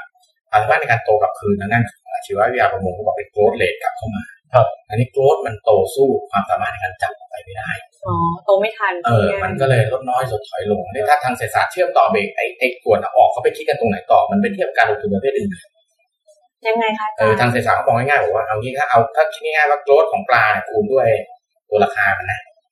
อ่ามันก็จะเป็นมุมหนึ่งในแง่ของผลตอบแทนจากการลงทุนในแง่ปลาปล่อยไว้เป็นเหมือนธนาคารอยู่ในน้ำธนาคารปลาเนี่ยจะได้แบบหนึงแต่ในขณะการธนาคารที่อยู่บนบกที่เป็นแบงก์ให้ดอกเบี้ยอะไรต่างๆเนี่ยมันมีผลตอบแทนอีกแบบหนึ่ง อืม แต่ปัจจุบันเนี่ยเท่าที่ดูจากตัวเลขเนี่ยผมชัดเจนอยู่แล้วว่า สิ่งมีชีวิตมันโตสู้การลงทุนข้างนอกไม่ได้ ครับ แล้วคนก็จะคิดลงทุนภายนอกผมว่าอ่ะผมผมอยากจะซื้อมอเตอร์ไซค์ให้ลูกนะอ่ะผมก็ต้องจับปลาขึ้นมาเปลี่ยนไปเป็นเงิน อ๋อ เพื่อลงตรงนี้หรือว่าผมอยากมีอย่างงู้นอย่างนี้ ผมอยากมีบ้านแล้วก็เอาพวกเนี้มาเปลี่ยนผ่านระบบกลไกตลาด ก็จะเป็นภาพแบบนี้ ความสามารถในการแข่งขันธรรมชาติเนี่ยจริงจริงกลุ่มปลาทูเร็วปลาโตเร็วนะยังเอาไม่อยู่ปลากินพืชเนี่ยเดี๋ยวโตเร็วอะมัน คื ยั อง มันกินทั้งวันเลยนี่มั้งฮะ อืมพี่ไก่กินทั้งวันไม่รู้ไปเรื่อย ก็ไม่จะปลามันจะแอคทีฟเวลามันจะกินเนี่ยจะแอคทีฟช่วงโคเพล อ๋อ ช่วงแบบตะวันเริ่มขึ้น อืม จนถึงพอแดดแรงๆมันก็จะหยุดนะแล้วก็มันก็จะหยุดไปสักพักพอตะวันแสงอาทิตย์เริ่มน้อยลง มันก็จะหากินได้มากขึ้นแล้วก็จนถึงช่วงหกค่ำแล้วมันก็จะหยุด อ๋อ นะโดยโดยพฤติกรรม เพราะว่าเวลา พฤติกรรมของขอ มัน ง ร้อน ข เหร อองสัคะตว์ อาจารย์ ไม่ใช่ร้อนครับเพราะว่าความความที่แพลงก์ตอนเนี่ยมันกินแพลงก์ตอนเพราะฉะนั้นแพลงก์ตอน มันคือเล่น มันจะขึ้นมา แสง เอา เล่น หแสง มามันแสงอาทิตย์ด้วย แล้วก็แล้วก็พฤติกรรมของมันเองด้วยเพราะว่าเอ่อช่วงเนี้ยจะเป็นช่วงที่พวกผู้ล่า ผู้ล่าที่มาล่ามันเนี่ย มองไม่ค่อยชัด อืม ผู้ล่าก็จะงงงๆกับกำลังแสงที่กำลังเปลี่ยนมันก็จะเป็นช่วงที่มัน มืดมืดๆมองไม่เห็น อ่าฮะ อืม มัน ก็เลยบอกว่าช่วงเนี้ยแหละเหมาะสุด ใช่ ที่ ก็ จะ เราจะใช่ก็ เพราะว่าที รี นี้ บกรองใหญ่ใช่ แล้วต้องชมชาวมงว่าฉลาดนะเขาเขาเข้าใจพฤติกรรมแบบนี้ปั๊บเขาก็ไปปั่นไฟลอก โอ้โหนี่ไงก็เจอ ปั่น ผู้ ไฟ ร้ายนี่ อ่า ยังไป มันก็มากันอีกเขาบอกว่าคือมนุษย์เราสุดยอดแหละครับมันไม่รู้จะหยุดเขายังไงละคิดได้ทุกอย่าง เท่าที่คำนวณมามันจะมีตัวเลขตัวเลขหนึ่งนะฮะว่าที่ว่าสมมติอ่ะตอนนี้อัตราการเพิ่มจำนวนของปลาทูมันเท่านี้ แต่เราจับเท่านี้ เราต้องลดลงมาเหลือเท่าไหร่ปลาทูถึงจะสามารถมาทันกับ จริงๆ ที่ที่เราจับ จริง สต็อกมันต้องควรจะมีอ่ะจริงๆมันมีข้อมูลเยอะมากอะ อ่าฮะ มีข้อมูลเยอะมากแต่ว่ายังยังมันก็ยัง กระ ไม่ จัด นิ่งกระจายกันอยู่ กระจัดกระจายแล้วเรายังไม่มีใครมาวิเคราะห์อย่างแบบ เขาเก็บอย่างเดียวไง อย่างอย่างจริง ๆ จังๆอ่ะแล้วเราอย่างเราเองเราเราเป็นหน่วยงานการศึกษา เราไม่เราไม่สามารถที่จะมีข้อมูล แต่เราไปขอข้อมูลเราอาจจะโดนว่า เออเอาไปทำอะไร จะไปแย่งงานจะดำเหรออะไร เพราะมัน เงี้ย ฟังดูศึกษายากกว่าที่คิดนะฮะเนี่ย ใช่ใช่ใช่ แล้วมีต้น เรา แบบของปลาอื่นนะครับ เช่นเรื่องทูน่านี่เขาญี่ปุ่น อ่า ญี่ปุ่นอะไรเขา โอ้ ดู เดี๋ยว กันหก่อน รือเปล่าหรือ ทู ว่า น่ากับปลาทูตระกูลเดียวกันนะคะทำไม ไม่ไม่ไม่ทูเหมือนกัน มันทู จูน่าอ่าแล้ว ก็อันนี้จริง ๆ แล้วมันอยู่ในกลุ่มเดียวกันแฟมิลี่เดียวกัน ก็คือเป็นปลาหากินกลางน้ำเหมือนกันนะครับ อยู่ในแฟมิลี่เดียวกัน แต่ว่าอยู่กันคนละกลุ่มเอ่อกลุ่มของปลาทู มันจะเป็นปลาที่อยู่ใกล้ชายฝั่งมากกว่า ครับ ลักษณะเอ่อของลำตัวมันก็เลยแบนกว่า ขณะที่พวกปลาทูน่ามันจะอบเยอะออกไปอยู่ในน้ำลึกมากกว่าตัวมันก็จะอ้วนมันจะอันนี้มากกว่า เอ่อการกินอาหารก็ไม่เหมือนกันปลาทูเนี่ยกินแพลงก์ตอนกรองแพลงก์ตอนเพราะฉะนั้นจะตัวเล็ก อืม เพราะฉะนั้นปลาทูน่าออกไปหากินกินปลาอื่น เป็นผู้ล่า เป็นผู้ล่า เพราะฉะนั้นก็จะตัวโตกว่า อืม ครับ ทูน่ากินปลาทูป่ะคะ กินถ้าเข้ามาว่ายเข้ามาเจอก็กิน มันเป็นโลกของธรรมชาติ เป็นวงจรนะครับ เพราะว่าอะไรก็ตามแต่ถ้ามันเป็นคือทูน่าเนี่ยจะเป็นเหมือนหมาจิ้งจอกอะว่ายเป็นฝูงเลยแล้วก็ล่าเจอปลาฝูงอะไรที่เป็นปลาฝูงมันก็จะมามา มันมี ล่า เรื่องไหมคะมันชอบรสชาติปลาชนิดไหนหรือว่า ไม่ มันเจออะไรก็กินหมดเลย ก็มันมีนะ มีแบบมีงานวิจัยเขาก็ทำวิจัยว่าเออโดยหลักแล้วมันจะเลือกปลาที่ที่กินแล้วย่อยง่ายมากก ว่า ทีนี้กินแล้วย่อยง่ายก็คือพวกปลาที่แบบกระดูกไม่แข็ง มันจะมีปลาบางชนิดที่เป็นปลาฝูง แต่มีกระดูกแข็งๆมันก็จะไม่ค่อยชอบล่า มันก็จะรู้โดยคือมันจะคิดว่ามันจะเป็นการเรียนรู้โดยตามธรรมชาติของมันนะครับ คือกินไปครั้งหนึ่งก็เข็ด ก็ จำได้ว่า ใช่ หน้าตา อ่าตัวนี้อาจจะกินแล้วแบบว่า โอ้ยแน่นท้อง ไม่ฟินเลยอะ อ่า ไม่ ท้องอืด ไม่อร่อยท้องอืด ท้อง อะไรเงี้ย ว่าง ไม่ เนี่ย ใช่ก็ไม่กินละคราวหน้าก็ไม่กิน อันนี้มีนะครับมีงานวิจัยทำเขาทำของฝรั่งทำพนักอ่านแล้วตลกว่าเอ้ยมันทำไมมันมีอย่างนี้ด้วย ครับ อ่ะกลับมาที่ท่านกาตะกี้ถาม ครับ เพราะว่ากลับมาประเด็นคือว่าอยากจะรู้ว่าอย่างของเราเนี่ยเมืองไทยเราโฟกัสไปที่ปลาทูแต่ว่าในระดับโลกเนี่ยฮะปลาที่โดนจับเยอะๆทั้งหลายเนี่ยเขามีการศึกษาอะไรกัน ก็ ว่าปริมาณลดน้อยไปถึงไหนแล้ว ครับ อะไร ผม เงี้ย นะในอย่างอย่างที่พูดแล้วว่ามันจะมีในเขตหนาวเนี่ย พวก ครับ มีหลายชนิดเลยอย่างเช่นปลาคอร์ส อ่า ฝรั่งมีกำหนดเลยนะว่า เท่าไหร่สเตอร์เจียนสเตอร์เจียน อ๋อ กำหนดเลย ว่าเท่าไหร่ปีหนึ่งจับได้กี่ตัว ครับ นะครับทูน่านี่ก็มีมีมีนั่นมานะในระดับโลกเลยเขาจะแบ่งว่าโควต้าสำหรับประเทศพวกนี้พวกนี้เท่าไหร่แต่บ้านเราเองก็ไม่ได้ไม่ได้มีอยู่ใน ครับ ในในระดับนั้น แล้วเดี๋ยวนี้ทูน่าก็ใช้วิธีแบบไปจับลูกเล็กๆอะในธรรมชาติแล้วมาเลี้ยงให้มันโต อ๋อ นะครับใช้วิธีนั้นนะทูน่าที่เราทานส่วนใหญ่นะมันเป็นทูน่าเลี้ยง อ๋อคือเลี้ยงอยู่ในเลี้ยงอยู่ในทะเล เลี้ยงในทะเลนะฮะเรียกได้ว่ามารีนแลนชิ่งไปทำแบบกระชังใหญ่ ๆ ในทะเลลอยกลางเลยแล้วก็เอ่อเอาปลาทูน่าไปปล่อย แล้วก็ให้อาหารถึงเวลาก็ไปให้อาหาร แล้วก็ ต่ผมว่า จับ ผมผมเดาว่าพวกเชฟพวกอะไรก็จะต้องแบบซูชิญี่ปุ่นเงี้ยเขาจะ ครับ รสชาติมันไม่เหมือนกันนะกับปลา ถูก ที่ ครับถูกครับ ปลาธรรมชาติ ราคามันจะ ราคาจะต่างกัน ฮะ ครับปลาเลี้ยงแต่ว่าเขาก็คุ้มนะ เพราะว่าคือถึงจะขายได้ราคาต่ำกว่า ครับ แต่ว่าไม่ต้องออกเรือไปไกล อ่า ๆเออต้นทุนมันถูกกว่า ครับ เออตรงนี้มันก็จะโยงไปถึงเรื่องของพวก tradition พวกแบบวัฒนธรรมด้วยว่า ก็ชาวประมงเขาสืบทอด อย่างนี้กันมาเป็นหลายชั่วรุ่น อืม หรือว่าแม้กระทั่งเนื้อปลาที่คัดเลือกมาต้องเป็นปลาที่จับที่นี่ต้องมีความ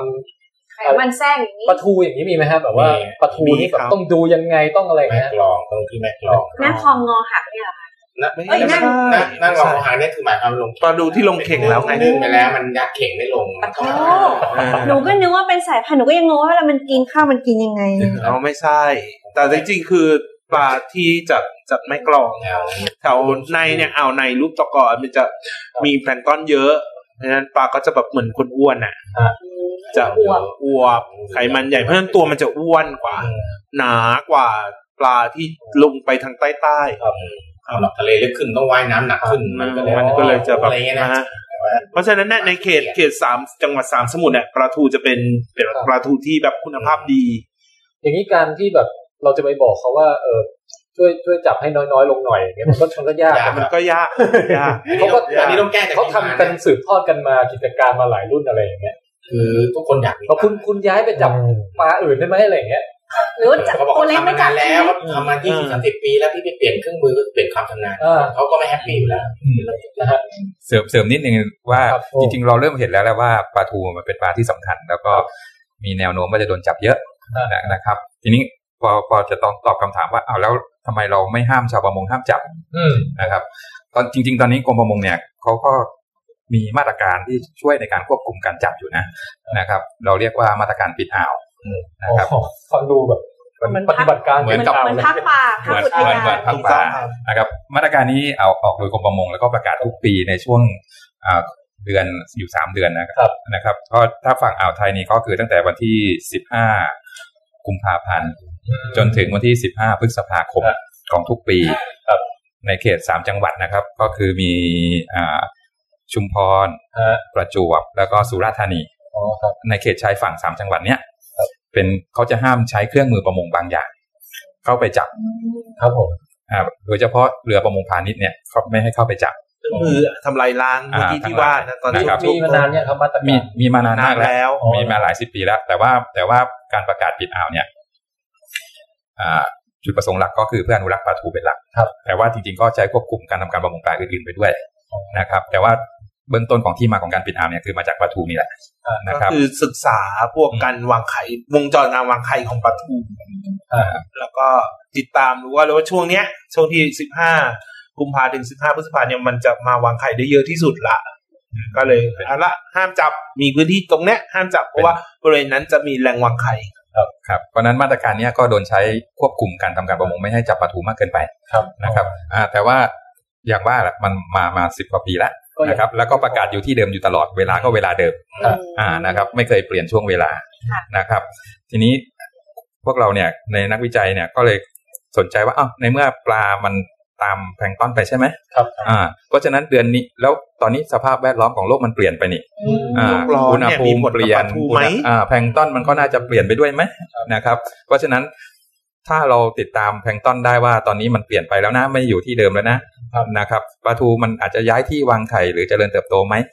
อ่า อ๋อ มันจะออกไปนอกสามจังหวัดนี้ไหมหรือมันลดลงหรือแอเรียมันจะลดลงไหมหรือเพิ่มขึ้นอะไรเงี้ยหรือย้ายไปยังไง หรือช่วงเดือนมันจะอยู่ในช่วงเดือนเดิมไหมที่มันกำลังวางไข่โตเนี่ยนะครับเพราะฉะนั้นตอนเนี้ยสิ่งที่พวกอาจารย์กำลังทำมันอยู่เนี่ยก็คือพยายามจะคอนเฟิร์มว่าไอ้ประกาศที่กรมประมงประกาศอยู่ในช่วงสามเดือนเนี่ย มันยังใช้ได้ผลอยู่ดีหรือเปล่ายังแม่นยำอยู่ไหม ถ้าเรามีข้อมูลทางวิทยาศาสตร์ที่ถูกต้องอัปเดตมากขึ้น เราก็ย้อนกลับไปอัปเดตกฎหมายให้มันมาตรงกับ ใช่ใช่ ถู ถู ก ก ต้อง ถูก ครับถูกต้อง ค ครั รับ บ นั่นนั่นคือสิ่งที่ที่ตั้งเป้าไว้ว่าจะ โอ้โห ว่าจะทำนะครับ เพราะนั้นก็เลยบอกว่าเราก็พยายามใช้ภาพถ่ายดาวเทียมดูแพลงก์ต้อนดู ครับ นะครับ ว่ามันมีการเปลี่ยนไปไหมแล้วก็มีการจับลูกปลาทูได้บริเวณไหนบ้างฤดูเดือนไหนบ้าง ครับ แล้วก็อาจารย์สมหมายเนี่ยก็จับปลาตัวใหญ่มาดูว่ามีไข่ไหม ผ่าดงออก อ่า ดู มี ผ่า ไข่ระยะไหน เดือนนี้มีไข่ ฆาตก ระยะไหนนะครับ นะครับ เพื่อจะเป็นการคอนเฟิร์มว่าในช่วงสามเดือนที่เขาคิดว่ามันจะเป็นช่วงที่มีไข่เยอะๆเนี่ย มันมันเวลามันขยับไหมนะครับ เป็นอย่างนั้นอยู่หรือเปล่าหรือ ใช่แล้วข้อมูลเป็น ใช่ ทั้งหมดนี้คือยังอยู่ระหว่างวิจัยอยู่ ใช่ใช่ยังไม่เสร็จยังไม่เสร็จ ยังไม่เสร็จ นะครับเพราะฉะนั้นผลผลภาพรวมเนี่ยก็อาจจะยังบอกได้ไม่ชัดเจนนัก แต่ว่าตอนนี้เบื้องต้นเนี่ยเราก็พอพบแล้วล่ะว่าอย่างเช่นเดือนพฤษภาเนี่ย ครับ ซึ่งเป็นเดือนที่เขาประกาศปิดอ่าวไว้แค่วันที่ 15 พฤษภา แล้วพอหลังวันที่ 15 เรือทุกลำก็จะมีโอกาสเข้าไปทำประมงใหม่ ครับ แต่ว่าผลการศึกษาของเราพบว่าในตัวอย่าง ช่วง ปลา นั้น ที่ ป เรา ลากำลัง จับ ไข่ มา เต็มท้องเลย เดือนพฤษภาเนี่ยก็ก็ยังมีไข่อยู่ อ่าฮะ อ่ะนั่นก็แสดงเป็นการคอนเฟิร์มว่าเวลาที่เคยประกาศไว้แค่ 15 พฤษภาอาจจะไม่พอมั้ง อาจจะต้องขยาย อ่า หรือเปล่า อาจจะมีการต้องขยับหรือเปล่า มันวางไข่อะไรให้เสร็จ ใช่ อ่าอะไรประมาณนั้นนะครับ นั่นนั่นคือสิ่งที่โครงการวิจัยกำลังคิดว่า จะนำเสนอผลในแนวนั้นอยู่ แต่ว่าแต่ว่าข้อสรุปจริงๆ ก็เดี๋ยวต้องรอผลจนจบโครงการก่อนนะครับ อันนี้คือไปเกี่ยวสืบเนื่องกับตัวไปเกี่ยวข้องอะไรเกี่ยวกับตัวพรบที่อาจารย์ได้พูดในตอนแรกไหมคะว่าพรบตัวเก่าเกี่ยวกับเรื่องของเครื่องมือ แล้วก็วิธีการลากอวนเนี่ย อืม มันไม่อัปเดตคือสมัยก่อนยังไม่ได้พูดถึงเรื่องของ ใช่ เพราะฉะนั้นตอนนี้ตอนนี้ก็มีกฎหมายตัวใหม่อ่าเมื่อเมื่อปี 58 เนี่ยเขาก็ออกมาเป็นพรบการประมงอันใหม่ แต่ว่าประกาศใช้ได้แค่เดือน 2 เดือนก็เปลี่ยนเป็นพรก พรกคือ อ่า อ ฉบับแรกคือพอคือ พระราชบัญญัติ อ่ะอันแรกก่อนพระราชบัญญัติก่อน พระราชบัญญัติการประมง ซึ่มีควา เนี่ ม ย รุนแรงมันมันมันสูงกว่า พระราชบัญญัตินี้ออกคุณง่ายๆที่มาของกฎหมายมันไม่เหมือนกัน ค่ะ พรบนี่ออกโดยรัฐสภา คือต้องผ่านวุฒิสภาต้องผ่านสสอะไรเงี้ยอ่าเห็นชอบมันมาเป็นกระบวนการออกมาเป็นกฎหมายที่เรียกว่าพรบพระราชบัญญัติ ซึ่งเราใช้ตัวเก่ามานาน แล้วก็พอมาถึงปี 58 เราก็มีตัวใหม่ขึ้น เป็นพรบเหมือนเดิม แต่ว่าพอเป็นพรบได้สักพักหนึ่งมีเรื่องประเด็น IUU ที่เราเคยได้ยินอะ คืออะไรคะอาจารย์อาสามัญชนไม่ อ่า IUU เนี่ยที่ตอนนี้ที่เป็นข่าวอยู่เนี่ยก็คืออีกประเด็นหนึ่งที่เข้ามาเดี๋ยวอาจารย์โทรจะเสริมได้นะครับอ่าเราเราให้ฟังเบื้องต้นก่อนอ่า I IUU เนี่ยพอมีประเด็น IUU เข้ามา หมายความว่ามันเป็นมันเป็นคล้ายๆหลักเกณฑ์ในการทำการประมงที่มันเป็นข้อกำหนดทางสากลนะครับ นะครับ ของ FAO ที่เขาบอกออก IUU ย่อมาจากอะไรครับ อ่า illegal and uh, unreported and unregulated อ๋อ คือการทำการประมงที่ผิดกฎหมาย ครับ ไม่มีการรายงานข้อมูล ความรับผิดชอบ แล้วก็ไม่มีการควบคุมอะไรประมาณเนี้ยไม่มีรับผิดชอบนะครับ ประมงเถื่อน อ่า พูด ประมาณนั้นนะครับ ทีนี้พอเราบ้านเราเนี่ยเหมือนอย่างที่บอกแล้วว่ามันมีเรือประมงที่ที่ลักลอบทำโดยไม่จดทะเบียนเนี่ย ครับ อยู่นะครับ หรือใช้เครื่องมือผิดประเภทอยู่ขอจดทะเบียนแบบหนึ่งแต่ทำอีกแบบหนึ่งอันนี้พอพอมีอยู่ ด้านถนัด หรือว่าไปจับปลาในบริเวณที่เขา ห้ามจับอะไรเงี้ย อืม นะอ่านะครับ ทีนี้พอมันมีแบบนี้อยู่ ตอนนี้ประเทศกลุ่มประเทศ EU ซึ่งเป็นคนที่ซื้อปลาแช่แข็งหรือปลาแปรรูปจากเรา งา เนี่ น ย ประมงของเราเยอะ อ่าเขาก็มาตั้งแง่ว่าอ่ะในเมื่อคุณทำผิดกฎหมาย ฉันจะไม่ซื้อคุณแล้วอ่าอ่าอะไรประมาณนี้ เพราะนั้นเขาก็เลยเอามาตรการเนี้ยมากดดันให้ประเทศไทยเนี่ยแก้กฎหมาย ครับ อ่า เพราะนั้นเราก็มีการแก้กฎหมายจากพรบให้มันกลายเป็นพรกเพราะในช่วงรัฐบาลปัจจุบันมันมันผ่านวุฒิสภาหรือรัฐสภาปกติไม่ได้ ครับ ก็เลยประกาศมาเป็นพรกก็เรียกว่าพระราชกำหนด ครับ เพราะฉะนั้นตอนตอนนี้ตัวกฎหมายฉบับใหม่ที่สุดที่กรมประมงมีบังคับใช้อยู่ เรียกว่าพระราชกำหนดการประมงพศ2558 นะครับ ซึ่งกฎหมายตัวเนี้ยมันระบุที่ชัดเจนมากขึ้นในการทำการประมงว่าเรือประมงควรจะเป็นยังไง เครื่องมือควรจะเป็นยังไงนะครับ มีการต้องรายงานข้อมูลอะไรบ้างแล้วไปแหล่งทำการประมงเมื่อไหร่ออกกี่วันอะไรเงี้ย มันมี รีพอร์ต มีอะไรเออเยอะแยะ ตลด คือชาวประมงต้องทำงานเยอะขึ้นมาก บ่นกัน อ่า นะครับ เพราะฉะนั้นแนวโน้มอ่ะในทางวิชาการในทางทฤษฎีแล้วเนี่ยมีข้อมูลแบบเนี้ยมันดีมันควบมันมันทำให้ควบคุมทำการทำการประมงได้ดีขึ้น อืม แล้วก็คาดหวังว่าต่อไปทรัพยากรก็น่าจะดีขึ้นตาม ติดตามผล อ่า แก้ปัญหาได้ดีขึ้น ใช่แต่ว่าตอนนี้ในทางปฏิบัติคือจมงเนื่องจากมันเหมือนกับพลิกหน้ามือไปหลังมืออะ อ่ใช่ จากจากอยู่วันที่คืนดีเคยจับปลาได้ปกติ ต่อไปนี้จะออกเรือกี่โมงยังต้องรายงานเลย โอ้ อ่านะ ๆ ครับ นเรือกี่คน กลับมา ไปได้ อ่า บ้าง นะครับ เพราะฉะนั้นมันก็จมงก็ก็จะลำบากหน่อยช่วงนี้ ช่วงแรก ต่อต้านนิดนึงนะสิคะ อ่านะครับ ๆนิดหนึ่งนะพอ ไม่นิดเลย แต่ก็ถ้าจะยังอยากให้ทรัพยากรอยู่ต่อไปมันก็ไม่มีทางเลือกแล้ว อ่าทีนี้ในในในตัว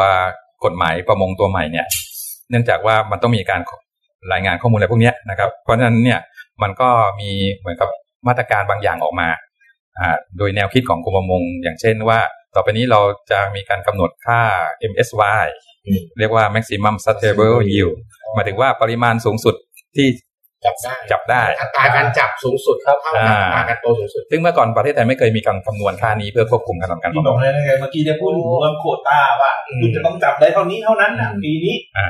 เพราะฉะนั้นต่อไปนี้พอเรามีค่าพวกนี้เกิดขึ้นเนี่ย มันก็จะควบคุมทำการประมงได้มากขึ้น ทำให้ความชัดเจนในการอ อ่า อกนโยบาย แต่ว่าค่านี้มันก็ได้มาค่อนข้างยาก หมายถึงว่าโดยโดยทางทฤษฎีอะเพราะว่าเราจะต้องรู้จักสัตว์น้ำ เกือบทุกชนิดอะว่ามันมีอะไรบ้างเพราะอย่างบอกเราบ้านเราเป็นมัลติสปีชีส์หลายสัตว์น้ำอยู่ด้วยกัน ไม่เหมือนต่างประเทศใช่ไหมเพราะฉะนั้น คือคือผมเนี่ยนึกว่าเออระบบกฎเกณฑ์อะไรพวกนี้มันมีวางไว้หมดแล้ว แต่ปรากฏว่าเป็นเรื่องใหม่ที่ที่กำลังกำลังจับทำ ใช่ อยู่ ใช่แต่ว่าเนื้อ พวกมีมา เพราะฉะนั้นไอ้ไอ้ แล้ว มันมีเนี่ยไม่ใช่บ้านเราไง อ่ามัน ครับ มันมีมันมีทฤษฎีอะไรเยอะแยะที่ใช้นะครับ แต่บ้านเราเนี่ยมันเพิ่งจริงจังไง อ๋ออ อ่าทีนั้นแต่ว่าเนื่องจากอดีตที่ผ่านมาเราไม่เคยจริงจังอะไรกับมัน มาก เพราะฉะนั้นไอ้ผลที่การไม่จริงจังกับมันตั้งแต่อดีตเนี่ยมันเลยส่งผลอยู่ตอนนี้ว่ามันลดลงไปไง อืม อ่าหมายถึงว่าการที่เราเห็นณวันเนี้ยว่าปลาแพงปลาน้อยปลาตัวเล็กอ่า อืม เนื่องจากมันเป็นผลของการกระทำในอดีตเนี่ย อืม อ่าใช่ไหมฮะ อย่างนี้นี่เอง อ่าเพราะฉะนั้นถ้าเราอยากเห็นทรัพยากรประมงที่มันอุดมสมบูรณ์มากขึ้น มีสัตว์น้ำที่สมเหตุสมผลมากขึ้นราคา หรือว่าปริมาณน้ำหนักอะไรอย่างนี้นะก็อาจจะต้องรออีกสักพักหนึ่งอ่ะ อ่า อ่านะครับ ฟังดูเหมือนจะยุ่งยากแต่จริง ๆ แล้ว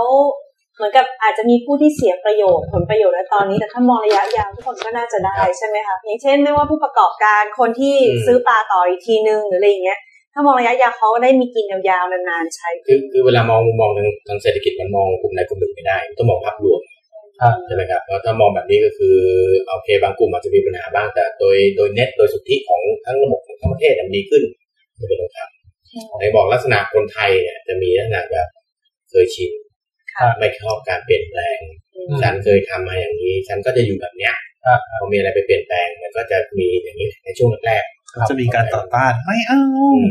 ไม่ดี ทำอะไรเย ก็ อะ ต้องใจ แยะ เย็นๆกันไป อ่า ต้ ถ้า อง เพินเพินเพินเวลาเขาเขาจะซักค้านกันเนี่ยเวลาจะย้อนแย้งอะไรก็ตามเนี่ย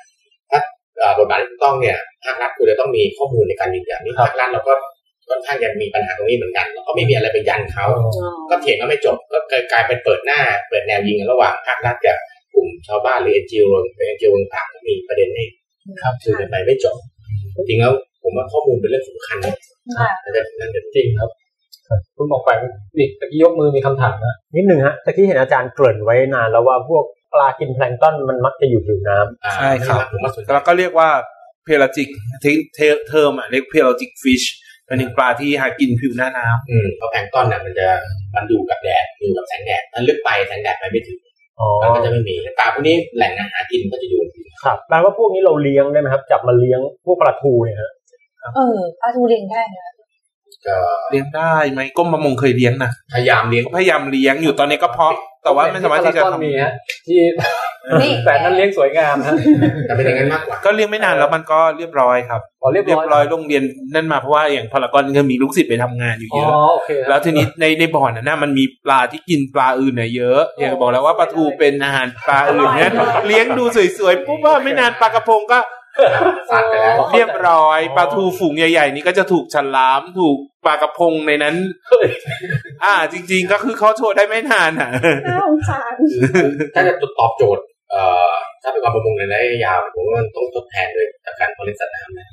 การพ่อเลี้ยงใช่แต่มองมองก็ว่าการพ่อเลี้ยงเนี่ยจะช่วยได้เยอะเลย ว่าเป็นในแง่ของซีแลนชิ่งฟาร์มมิ่งเนี่ย อย่างอย่างแซลมอนนี่เขาประสบความสำเร็จกันในการเลี้ยงใช่ไหมฮะ ใช่ครับ เขาเลี้ยงยังไงนะครับแซลมอน แซลมอนจะเอ่อเขาก็จะมีลงเพราะว่าเนื่องจากแซลมอนเป็นปลาสองน้ำ อืม คือ เด็กๆอ่ะ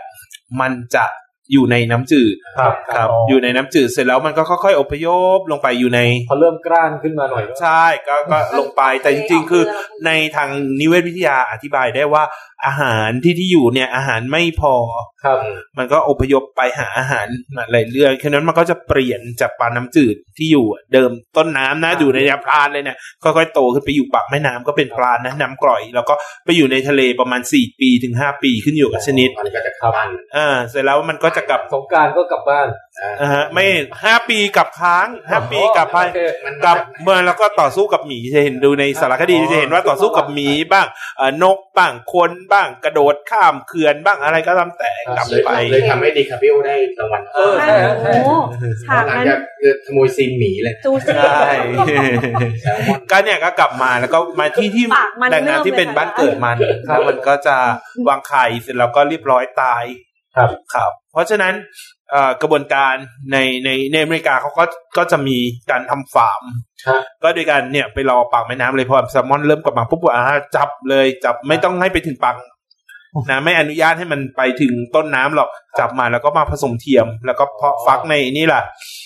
อ่าโดยใช้น้ำน้ำจากต้นน้ำที่มันมันอยู่ ครับ เพราะว่าปลาเนี่ยมันจะใช้วิธีการดมกลิ่นจำกลิ่นของสารเคมีในต้นน้ำที่มันอยู่ แล้วกลับบ้าน โอ้โห sensitive อ่าม าก แล้วจะใช้ในการกลับบ้านเพราะฉะนั้น ปลาพวกเนี้ยเขาเลี้ยงเลี้ยงพอถึงถึงระยะหนึ่งเขาก็จะไปทำฟาร์มในทะเลเขาก็ทำแบบเหมือนปลาทูน่าที่ว่าหรือเป็นในกระชังขนาดใหญ่เลยก็เลี้ยง อืม ให้อาหารอะไร ให้อาหารอะไรอย่างเงี้ยก็จะมีทำฟาร์มแล้วก็ขายเป็นฟาร์มแซลมอน เพราะฉะนั้นเป็นฟาร์มแซลมอนก็อย่างที่บอกว่าเชฟบอกว่ารสไม่ดีไม่อร่อยแต่ ที่พวกเรากินกินๆกันนี่ เรากินกันทั้งหมดเลยอ่ะ ส่วนใหญ่ปลาที่ในบ้านเราเนี่ยแซลมอนเนี่ย ส่วนใหญ่เป็น แซลมอน เออเดี๋ยวนี้ เป็นปลาเลี้ยงทั้งนั้น ผมว่าแค่นี้ก็อร่อยแล้วนะฮะ ใช่ แล้วแล้วสีมันต่างกันเลยนะ เพราะตอนที่ผมไปเรียนที่อเมริกาเนี่ยเขาจะมีฟาร์มฟาร์มเรสกับ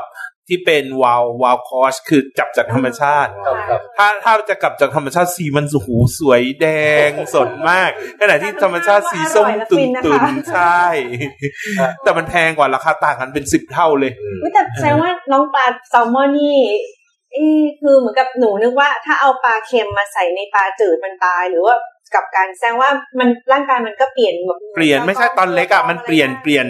เปลี่ยนจากน้ำจืดอ่ะไปเป็นปลาทะเล ตอนเล็กนะโตไปโตในทะเลปุ๊บอยู่ในทะเลห้าปีแต่ทอกลับมานี่มันเปลี่ยนกลับไม่ได้ไงกลไกในการที่จะเปลี่ยนกลับมาเป็นปลาน้ำจืด ครับ ไม่ไม่ละ มันโตไปแล้ว ห้า แล้ว ปีมาวางไข่แล้วก็ตาย ก็ก็ตายเลย ไปเลย ใช่ โอ้ หรือไม่ก็โดนหมีกินอะไรก็ว่าไป เออนั่นนะดิงั้นความจริงน่าจะปล่อยให้เขาวางก่อนแล้วค่ะออกที่เขาจะต้องไตแล้วค่อยมาจับเขากิน ไม่มันก็ไม่ไม่อร่อยละครับ อ๋อ เพราะว่าคือพลังงานที่สะสมมาทั้งชีวิตเนี่ยใช้เพื่อการผสมพันธุ์และวางไข่เท่านั้น อืม เพราะฉะนั้นเขาก็เลยไปจับปักแม่น้ำเลยจับดึงขึ้นมา มั แล้ น วก็ เหนื่อยน้ำว่ายทวนน้ำ แล้วก็ฆ่าเลยกรีดท้องจับน้ำเชื้อชิ้นลิ่นๆแล้วก็เอาเนื้อไปกินขายได้อีกเออ กินเป็นเหมือนเป็นฉากหนังฉากเลยนะคะอาจารย์ ใช่ แต่ปลาทูนี่ไม่น่าจะมีความหวังทำทำ ทำได้ผมว่าทำได้นะเราต้องจริงจัง เราต้องจริง เมื่อ จัง กี้อาจารย์ก็บอกว่าเคยพยายามทำกันอยู่ แสดงว่าทำแล้วมันล้มไปเพราะอะไรนะ จริงจริง ๆ ต้องต้องพูดวันนี้ว่ามันเป็นระดับงานทดลอง อืม นะครับ มี เพราะฉะนั้นเนี่ยในในการที่จะทำเนี่ยโอโอเค มีความพยายามทำแล้วก็อ่ะแต่ว่าพอพอเราคิดว่าเราจะทำมันเพื่อทดแทนปลาปลาทูในตลาดเนี่ย มัน ครับ มันคือแมส มันเนี่ย ยังมันยัง เพราะฉะนั้นแมสแมสโปรดักชันมันยังไปไม่ถึงไงไม่เหมือนกับการเพอเลี้ยงสัตว์ คือ น้ำ จับ อย่างอื่นเนี่ยเช่น จับจากธรรมชาติอย่าง เราเลี้ยงปลา ถูกกว่ นินเราเลี้ยงปลากระพงเงี้ยเราทำแมสได้ ครับ อ่า แต่พอเป็นปลาทูเนี่ย มันยากอ่า เนื่องจากพฤติกรรมการกินอาหารมันด้วย วิธีการโตมันด้วย อันเนี้ยเราอาจจะยังรู้ไม่ลึกมากพอหรือว่า หรือว่าเราควบคุมมันไม่ได้อะไรบางอย่างนะครับเพราะฉะนั้นพอเราทำแมสไม่ได้ มันก็เลยเหมือนกับว่าตอนนี้เราก็ยังต้องทำต่อมันก็เป็นงาน คือคือ เป็นงานที่ต้องทำต่อ สายที่จะมาคิดวิธีเลี้ยงอาจจะยากกว่าแบบ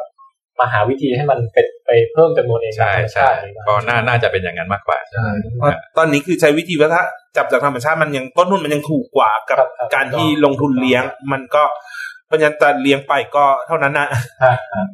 คือมันจะเป็นในในในโลกของการเพาะเลี้ยงสัตว์น้ำนะก็ถ้าเป็นเป็นปลาอย่างอย่างกลุ่มปลาน้ำจืดพวกกลุ่มปลานิลเนี่ยเป็นกลุ่มปลาราคาไม่แพง ครับ ปลาราคาถูกปลาเพื่อมวลชนประมาณเนี้ยปลาทูก็นั่นน่ะในทรงเดียวกันนั้นการเลี้ยงมันจะมีเรื่องปัญหาเรื่องต้นทุน อืม เพราะวันนี้เราถ้าต้นทุนแพงกว่ามันขายไม่ได้อะ อืม ใช่ไหมครับ แต่ว่าถ้าเป็นปลาไฮเอ็นปลาแบบปลาแพงๆอย่าง จาระเม็ด นะหรือว่าสมมติว่าอ่าสมมติกระพงขาวเนี้ยอ่ะมันมีมันมีราคาราคาหนึ่ง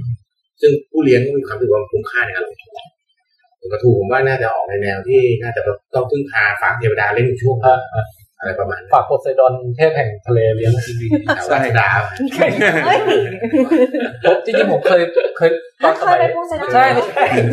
จะบอกว่าเคยพยายามเลี้ยงเอ่อเลี้ยงสัตว์น้ำเหมือนกันนะฮะสมัยเรียนปอโทที่จุฬาครับ อืม อยู่คณะวิทยาศาสตร์ทางทะเลครับ ครับ ผมเลี้ยงปลาหมึกครับ อืม ก็เลี้ยงได้นะครับ แต่มันกินจุมากเลยครับ จนแบบถ้าจะเลี้ยงเป็นเศรษฐกิจมันไม่คุ้มนะฮะ จริงเหรอพี่ เออจริงฮะ มันกินเยอะเลยเหรอพี่ กินเยอะกินจุแล้วแบบมันมันยืดหนวดออกมาเราเราไปเอาอาหารไปล่ออย่างนี้มันจะมารอแล้ว แล้วมันก็ยิงหนวดมาจับจับมือเรา ใช่ เดี๋ยวเดี๋ยวแปลว่าเฮียเลี้ยงตอนนั้นนี่คือแบบก็ต้องก็ต้องคอยให้อาหารบ่อยแล้วก็เยอะ ใช่ใช่ โอ้ อันนี้มาสนใจเรื่องเฮียเลี้ยงปลาหมึกเลย เดี๋ยวเดี๋ยวพี่ไม่รู้ว่าเฮียเลี้ยงประเมิน ก็ กำลังสงสัยว่าแฟนชื่อหมึกหรือเปล่าเนี่ย แล้วมีหนวด อันนี้มันค่อยเล่าโอกาสหน้าๆ มีหนวดด้วยอันนี้ มีหนวด อ่ะเดี๋ยวตอนนี้กลับมาที่คำถามของคุณบันนะฮะที่บอกว่าแล้วทำไมอาจารย์ละท่านเนี่ย จึงได้มาสนใจปลาที่เป็น ปลาทู ปลาทู หรือว่าปลาทูนะคะ ตอนเด็กๆเนี่ยมันเป็นอาหารที่ อาหารที่แม่ใช้เลี้ยงเด็กตามทุกบ้านอะไรอย่างเงี้ยตอนเด็กหนูก็โตมากับปลาทู เวลาไม่มีอะไรแม่ก็มาคลุกข้าวใส่แม็กกี้กิน ราคาถูกสารอาหารมากมายทอดแล้วก็หอมหวน ใส่ชะอมอีกนิดนึงกะปิอีกหน่อยนี่เลิศรสหรือว่าเป็นอย่างนั้นหรือเปล่าคะ ก็ก็ก็มีส่วนถูกอยู่นะครับ ว่าว่าจริง ๆ แล้วก็เรายอมรับว่าปลาทูเป็นอาหารหลักของคนไทยนะครับนะครับเมื่อทุกครัวเรือนสามารถเข้าถึงได้ แล้วก็ราคาถูก แล้วก็นอกจากนั้นเนี่ยเอ่อในการวิเคราะห์เขาเรียกว่าประประโยชน์ของปลาทูแล้วเนี่ย ในทางโภชนาการ นะทางโภชนาการเนี่ยนะครับมันก็มีสารที่เป็นประโยชน์ต่อต่อมนุษย์หรือผู้บริโภคอยู่นะครับหลายตัวนะครับเป็นพวกไม่ว่าจะเป็นพวกโอเมก้าสามหรือว่าอะไรก็ตามนะครับเพราะฉะนั้นมันมีคุณค่าทางอาหารเยอะ แล้วก็ในอดีตเนี่ยมันมีมากพอที่คนจะบริโภคหรือหาซื้อได้ในราคาที่เป็นเหตุเป็นผล ครับ ไม่ไม่ไม่แพงมากเกินไป แต่ว่าพอปัจจุบันเราเริ่มสังเกตว่าในตลาดเนี่ย ปลาทูมีขนาดเล็กลงเยอะ ราคาก็แพงขึ้นเยอะนะครับ ในขณะมีมีปลาทูตัวไซส์ใหญ่ๆ ประหลาดประหลาดๆมาขาย ซึ่งเอ๊ะมันเป็นปลาทูไทยหรือเปล่าอะไรเงี้ยเป็นเฟชั่นขึ้นมานะครับ เพราะฉะนั้นหลักๆเนี่ยเราก็เลยเริ่มคิดว่าเอ๊ะปลาทูในเมื่อมันเป็นปลาทูที่มีความสำคัญขนาดนี้นะครับ แล้วก็มีแนวโน้มตัวเล็กลงเป็นยังไงเนี่ย เพราะฉะนั้นเราก็เลยมาคิดว่าเอ๊ะจะทำยังไงเราจะศึกษามันให้มันละเอียดดีนะครับ เพื่อที่จะช่วยเอ่อรักษาทรัพยากรตัวนี้ไว้ เราก็ไปมองว่าอ่ะในเมื่อกรมประมงมีมาตรการที่บอกว่ามาตรการปิดอ่าว ในการควบคุมการทำการประมงปลาทูอยู่แล้ว แต่มันอาจจะ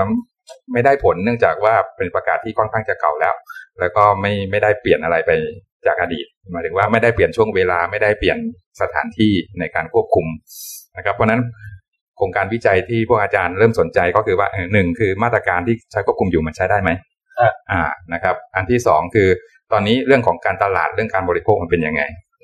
นะครับ อ่ะอันที่สามก็ลักษณะทางชีววิทยามันเป็นยังไงหมายถึงว่าอ่ะการเจริญเติบโตไข่ โล ข ก อง ร้อน มัน โลกร้อน แพลงก์ต้อนอุณหภูมิทะเลอะไรมันเป็นยังไงบ้าง เพราะฉะนั้นในโครงการวิจัยในภาพรวมๆเนี่ยมันจึงมีสามเรื่องหลักๆ เรื่องแรกก็คือใช้ภาพถ่ายดาวเทียมเพื่อดูโคลฟิวเอนั่นก็คือพูดง่ายๆคือติดตามแพลงก์ต้อนว่าอยู่ตรงไหนอ่าในทะเลในช่วงเวลาต่างๆ กัน เพื่อสมมติฐานว่าตรงไหนมีแพลงก์ต้อนน่าจะมีปลาทูอยู่ ครับ อ่าอ่ะงานงานแรก เพราะฉะนั้นในงานแรกเนี่ยก็จะมีการออกไปเก็บภาคสนามเพื่อดูแพลงก์ตอนในทะเล เก็บน้ำมาเพื่อดูแพลงก์ตอนนะสองกล้องดู แล้วก็ดูค่าคุณภาพน้ำต่างๆด้วย ครับ นะครับ ดูอุณหภูมิดูคลอโรฟิลเอมาวัดค่า เพื่อไว้เปรียบเทียบคาลิเบตกับค่าของดาวเทียมนะครับในงานที่สองเนี่ยก็คือศึกษาตัวปลาทูกับลูกปลาทู ครับ นะครับ ก็ออกเรือไปลากลูกปลาทูในบริเวณที่พบแพลงก์ตอนเยอะๆ ครับ อ่าว่า ไอ้ที่เราเห็นในภาพถ่ายดาวเทียมว่าตรงเนี้ยมีโคลฟิลเอหรือมีแพลงก์ตอนอยู่เนี่ยมันมีลูกปลาทูจริงป่ะ อืม อ่า ก็เลยออกเรือไปลากลูกปลาทูกัน ลูกปลาทูนี่ไซส์ประมาณไหนครับ เล็กมาก เล็กมากฟิชลาวีอ่ะ มองมองเห็นด้วยตาไหมฮะ เอ่อมองเห็นแต่ว่ายากมากดูในจากกล้อง ใช่ ยั แต่ว่า ไม่ ต้อ เป็ ง น ใช้ ปลาทู ต้องใช้ เลย ผู้เชี่ยวชาญในการดู ครับ นะครับจะ มันเป็นตัวใสๆเล็ก ตัวเล็กๆต้องดูผ่านกล้อง เดี๋ยวขอเดี๋ยววันเดี๋ยวจะขอรูปจากอาจารย์ทีหลังด้วยไหมคะประกอบประกอบอะคะคือจะใส่ในเพจให้ดูว่ารูปปลาทูหน้าตาแบบ อ๋ออ๋อได้ได้ได้ เดี๋ยวนะครับมองด้วยตาเปล่าไม่เห็นเหรอฮะ ๆ เห็น พอเห็น แต่ว่า แต่ว่ามั มัน น แย เล็ ก ก ไม่ได้ แต่ว่าเรารู้ไม่รู้ว่าเห็นแล้วก็ไข่ไข่ๆใสๆเส้นๆอะไรอย่างเงี้ย เราจะไม่รู้ว่าลูกปลาอะไร เราจะรู้ว่าลูกปลาแต่ไม่ลูกปลาอะไรไม่รู้อ่า โอ้โอ้ ก็ โอ้ ก็จะ ได้ละ อ่าเพราะฉะนั้นเราก็ต้องต้องมีคนที่เชี่ยวชาญเรื่องลูกปลาทูเนี่ยมานั่งดูว่าเอ๊ะปลาทูหรือปลาอะไรอย่างนี้นะครับ อันนี้อันนี้งานงานอยู่ในงานที่สอง ครับ นะครับ แล้วก็งานที่ าร์ต การ ฟอร์ม งานที่สองอีกงานหนึ่งก็คือ ตามเรือประมงไปดูว่าเขาจับปลาใหญ่อะที่เป็นปลาทูอะได้ปลาไซส์ไหน เวลาเนี้ย อ๋อ เดือนนี้ได้ปลาไซส์ไหน แล้วก็มีไข่หรือยังผ่าท้องอาจารย์สมหมายก็จะผ่าท้องดู อ๋อนี่มือผ่าน อ่าว่า ใช่ ว่าระยะไข่ตัวเมียอยู่ในระยะไหนตัวผู้อันทะมันเป็นยังไงอ่าหรือ มีพัดด้วย มีครับก็ถุงน้ำเชื้ออ อ่าถุงน้ำ ก็ เชื้อ สีมันจะต่างกันลั นะ กษครับ ณะ ระยะไหนระยะไหนเดือนไหน แล้ว ป็ นี้ ยังไง มันจะเราก็จะมีการแบ่งว่าเป็นระยะหนึ่งสองสามสี่อะไรอย่างเงี้ อ่าย นะครับนั่นคือ ทาเสร็จแล้ว จะมี ทอดไหมฮะ หรือว่า เออก็นี่ยังฟรีดเก็บไว้เลยยังไม่รู้จะทำอะไร เก็บไว้เหรอฮะ อ่า ผมว่าอาจารย์คงกินมาแบบ เดี๋ยวเดี๋ยวที่ถามไม่ใช่เลยค่ะ คือเฮียคนนี้เนี่ย เคยวิจัยปลาหมึก เออ พอผ่าเสร็จแล้วรู้สึกว่าทำไงดีเสียดายมันตายเฟรียวไง ใส่ถุงไปแล้วก็ไปหาร้านตามสั่งผัดกะเพ ราผลก็คือมันเป็นหมึกกระดองเพราะฉะนั้นมันแข็งและเหนียวมากเลยแต่ความรู้สึกตอนนั้นที่กินสัมผัสลองมันรู้สึกเถื่อนนิด รู้ ห สึก น่อย แย่มากครับ ทีนี้ผิดนะครับ ตอนนี้ผิดพรบนะพรบสัตว์ทดลองคุ้มครองสัตว์นะครับเพราะ เดี๋ เดี๋ ยนี้ยว วนี้ เดี๋ยวไปมอบตัว เทีพิ่งหลัง เพิ่ง แล้วกัน พวกอาจารย์เพิ่งไปอบรมมา เพิ่งไปอบรม นมีมันมีจรรยาบรรณเขาเรียกจรรยาบรรณเกี่ยวกับการใช้สัตว์ทดลอง ห้ามกินสัตว์ทดลอง คือ ใช่ค คื รั อบ ก็ไม่ได้บอกว่าเชิงก็จริงๆก็ไม่ได้บอกว่าเชิงห้ามกินหรอกก็บอกว่า ให้ควรให้มันตายอย่างสงบ โอเค เพื่อให้ตายอย่างสงบแล้วก็ แล้วก็ไม่ควรบริโภค ไม่ควรบริโภค ครับ ให้เกียรติให้เกียรติให้เกียรติในฐานะเป็นนักการใหญ่ อาจารย์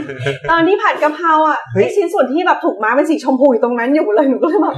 ไม่ไม่กิน นะ ไม่ ครับ แป๊บแป๊บ แฉ แฉ แค่นี้พอแล้ว ไม่แต่ผมไม่ make sense กับเรื่องนี้นะสำหรับผมนะเพราะผมรู้สึกว่าเราควรจะให้เกียรติโดยการกินมันพี่แล้วมันจะอยู่กับเราต ไม่ ลอ งั้ ด น ไป มันจะแบบย่อยสลายไปกลายเป็นขยะ ใช่ ทิ้ง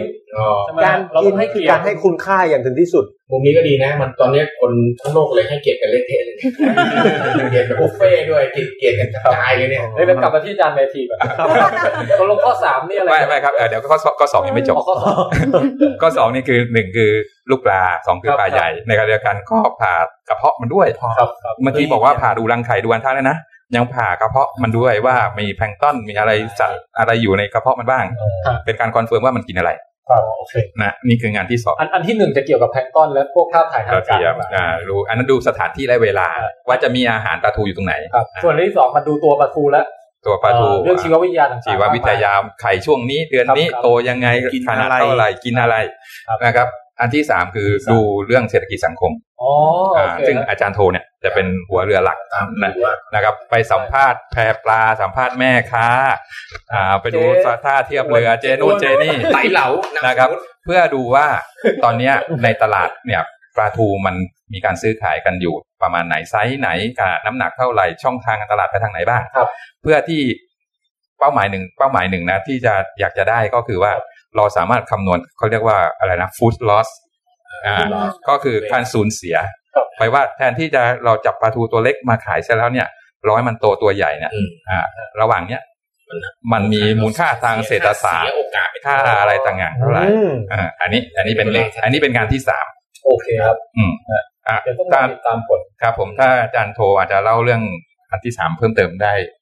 ครับ อ่าเพิ่มเติมก็เพิ่มเติมเลยนะครับ เดี๋ยวนี้ผมผมจะถามก่อนนะครับว่า ระหว่างที่ทำวิจัยทั้งหลายแหล่นะครับ ไปสัมภาษณ์แม่ค้าหรือออกเรือจับปลาทูอะไรเงี้ยมันเป็นวิถีชีวิตที่เราแบบเออรู้สึกมีความสุขกับมันด้วยนะครับ ระหว่างที่ทำเนี่ย เนี่ยแล้วก็อยากจะให้อาจารย์ช่วยเล่าหน่อยว่ามีอะไรมันๆหรือเปล่า เออ เพราะว่า ฮะ เพราะอย่างนี้ผมเคยออกเรือไปเที่ยวพัทยาครับ ครับ แล้วจะไปตกปลาหมึกเลยพี่ อ่า ได้ปลาฉลาม เอ้ย ตัวเล็กจริง อีกทีหนึ่ง อ่า ๆมันตัวเล็กแบบแต่ไม่ใช่ฉลามแบบใหญ่เป็นตัวมาเป็นเสือโคร่งนะตัวแบบเท่าแขนอย่างเงี้ยฮะ อ่าฮะครับ เอ้าแล้วมันดุมากเลยนะพี่ เหรอ คือตัวแค่เนี้ยแต่แบบมันดิ้นแบบโอ้โหจีซั แล้ น วพวกมันทำไงกับมันอ่ะ ก็ก็พี่ชาวประมงเขาค่อยๆไปไปไปกดแล้วก็ดึงเบ็ดออกมาแล้วก็ปล่อยเพราะว่ามัน อ๋อ ทำอะไรอย่าง คื เงี้ อเวอร์ ย ชันที่ออกรายการ ระหว่างมันกลับมาแก้แค้นตอนมันโต จอจอ ก็จริงๆออกออกเรือนี่มันก็เป็นสิ่งหนึ่งที่พวกอาจารย์เขาใฝ่ฝันนะว่า อ่าฮะ เอ่อว่าว่า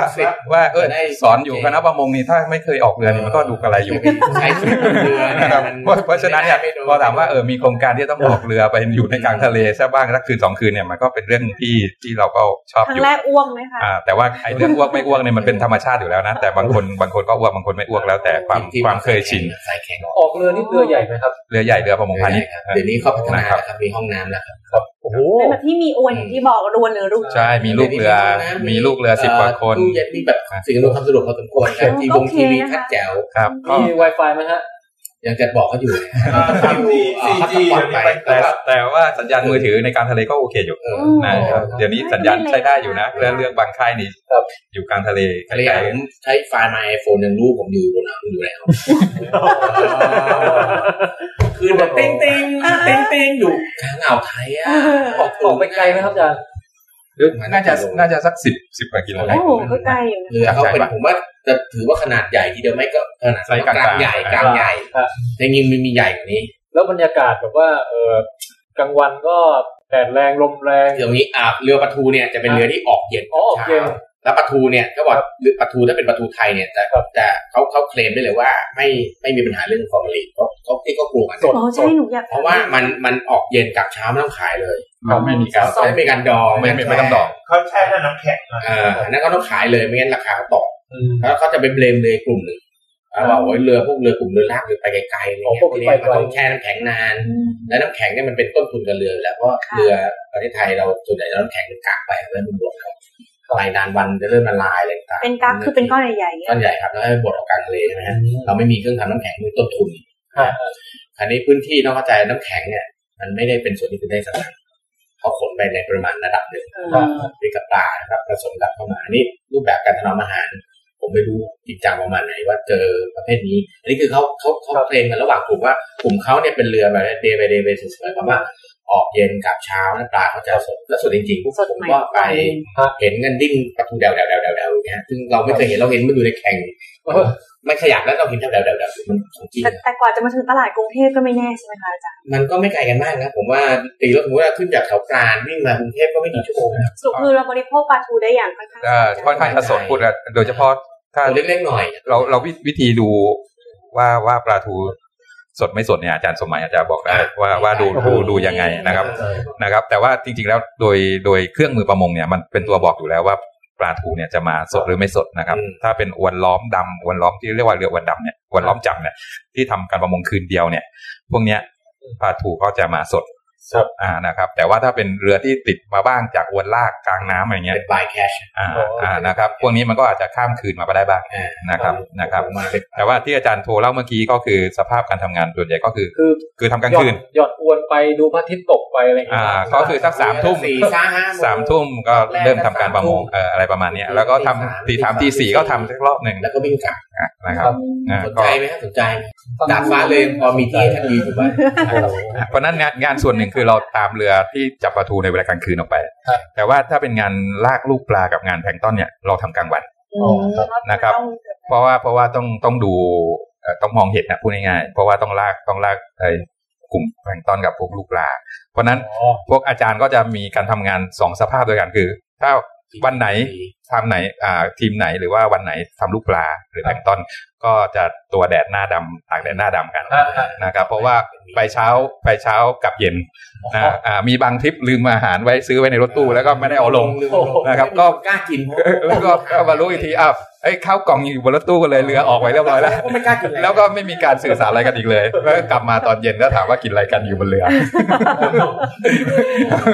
อมกินอะไรก็ไม่อยากกินแล้ว อะไรอะไรประมาณนั้น คนอื่นบอก แต่ว่าสุดท้ายก็คือบอกทุกคนก็ไปทำงานได้แบบ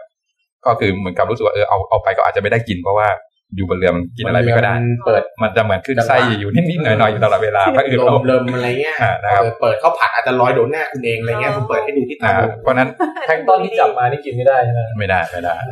ไม่ใช่ปลาทูนะครับ ออกออกคลิปออกคลิปมาหลายหลายรอบนี่เนี่ย ประสบการณ์สอนเลยว่าไม่ต้องเอาข้าวลงไป อ่า อ๋อ เออเพราะว่า กินเอาอย่าง เพราะว่า แรง ทริปแรกๆนี่โอ้โหซื้อข้าวเตรียมสั่งข้าวผงข้าวผัดใส่กล่องลงไปนะ เจอทำแบบเนี้ยไปสองครั้งข้าวข้าวบูดตลอดก็คือตั้งไว้ไม่ได้กินนะ ไม่กิน เราก็ให้เป็นทางที่สปอนเซอร์เราที่ลงไปนะเขาลงครั้งแรกเขาก็ซื้อตัดเต็ม อืม เราก็ยืนมองทำไมชุดอาจารย์ไม่ซื้อเลยเราก็อยากกินเข้าใจ ก็เอาลงเรือไปก็เอากลับขึ้นมาทิ้งอีกเพราะไม่ได้กิน เออพอหลังๆพอหลังๆเนี่ยกลายเป็นว่าเราไม่ซื้อละเราไม่ซื้อแต่พวกที่คนลงมือใหม่ก็ปล่อยให้เขาซื้อไป ให้เขาเรียนให้เขาเรียนรู้ประสบการณ์ไป อะเงี้ย พวกอาจารย์ก็จะนั่งดูเออจะไม่กิน เรารู้แล้ว อันนี้อันนี้ ก็แล้วก็ แอน ซื้อ เทรนขนมกุ๊กกรอบกรอบแกรบไป ไป นะ นะ มา อะไร เลย กินง่ายๆนะมันลมอะไรเงี้ย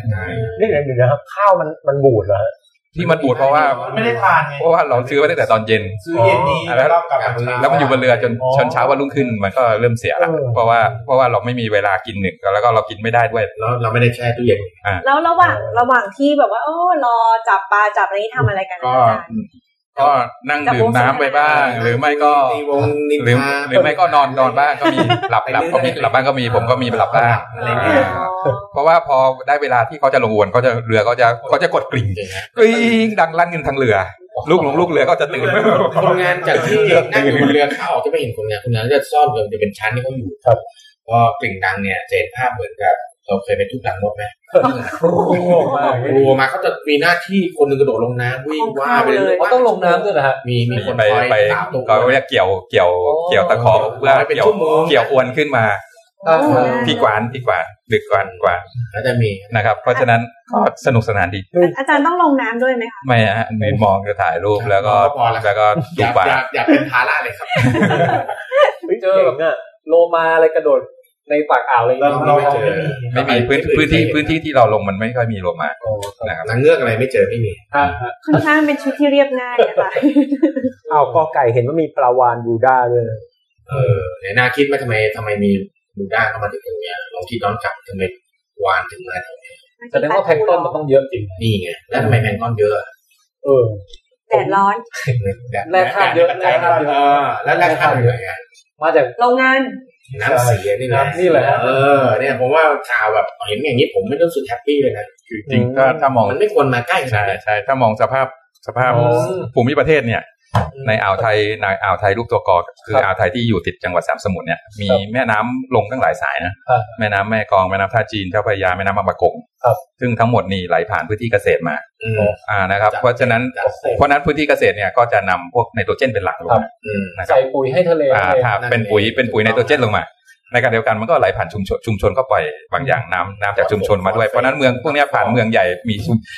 ก็จะมีธาตุหลักคือฟอสฟอรัสลงมา ครับ อ่าเพราะฉะนั้นไนโตรเจนกับฟอสฟอรัสมาในเจอในเรโชหรือสัดส่วนที่เหมาะสมปุ๊บเนี่ย ครับ เจอแสงแดดดี โอ้โห ๆ อุณหภูมิเหมาะปุ๊บมันก็จะเป็นอาหารชั้นดี ครับ ที่ทำให้แพลงก์ต้อนบุก แพลงก์ต้อน อ่าเจดขึ้น นะฮะ นะค ค รั รับ บมีปรากฏการณ์พวกเอ่อเลดไทยพวกที่ประวานเนี่ยครับ เพราะฉะนั้นพอแพลงก์ต้อนมากปลาบางชนิดพอเข้ามา เออ เอ๊ะแล้วมันไม่ดีเหรอคะคือเอ่อมีแพลงก์ต้อนเยอะมีปลาปลาวันมา คือถ้าถ้ามันมีเยอะเกินไป ของเสียมันจะเยอะด้วย พวกนี้มันไซเคิลมันพี่ไก่ว่ามันมันมันมีขึ้นมีลงนะเวลามันตายมันตายพร้อมกันหมดเลยมันดรอปปุ๊บมันก็น้ำเน่าอีก ก็อันนี้เนี่ยตามหลักพระศาสนา มัชฌิมาปฏิปทาอะไรที่มันต้องกลางกลางๆถ้ามันเยอะเกินไปเงี้ยแพลงก์ตอนอย่างที่ว่าแบบมันเป็นผู้ผลิตอะกลางวัน ผลิตไดออกซิเจนเยอะเลยนะ แต่กลางคืนน่ะเอาออกซิเจนมาจากไหน จริงๆ มัน ด้วย ใช้ออกซิเจน แย่ไง โอ้คาร์บอนออกมา เออ อ่า หายใจเอาแต่คาร์บอนออกมาเยอะเกินไปปุ๊บสัตว์น้ำอยู่ไม่ได้เหมือนกัน เพราะว่าคาร์บอนไดออกไซด์เยอะเกิน ไม่พอหายใจ ก็มีส่วนทำให้สัตว์น้ำตาย อ๋อค่ะโอ้ไม่เคยรู้ เออเนี่ย เพราะฉะนั้นมันจะเป็นผลที่แบบว่า ก็ สายกลาง ใช่ มันก็วนเวียนกันเป็นวัฏจักรอย่างเงี้ยนะครับนอกนอกจากว่ามีคาร์บอนไดออกไซด์หรือออกซิเจนแล้วเนี่ยในภาพรวมเนี่ยพอแพลงก์ต้อนบูมเยอะๆมันก็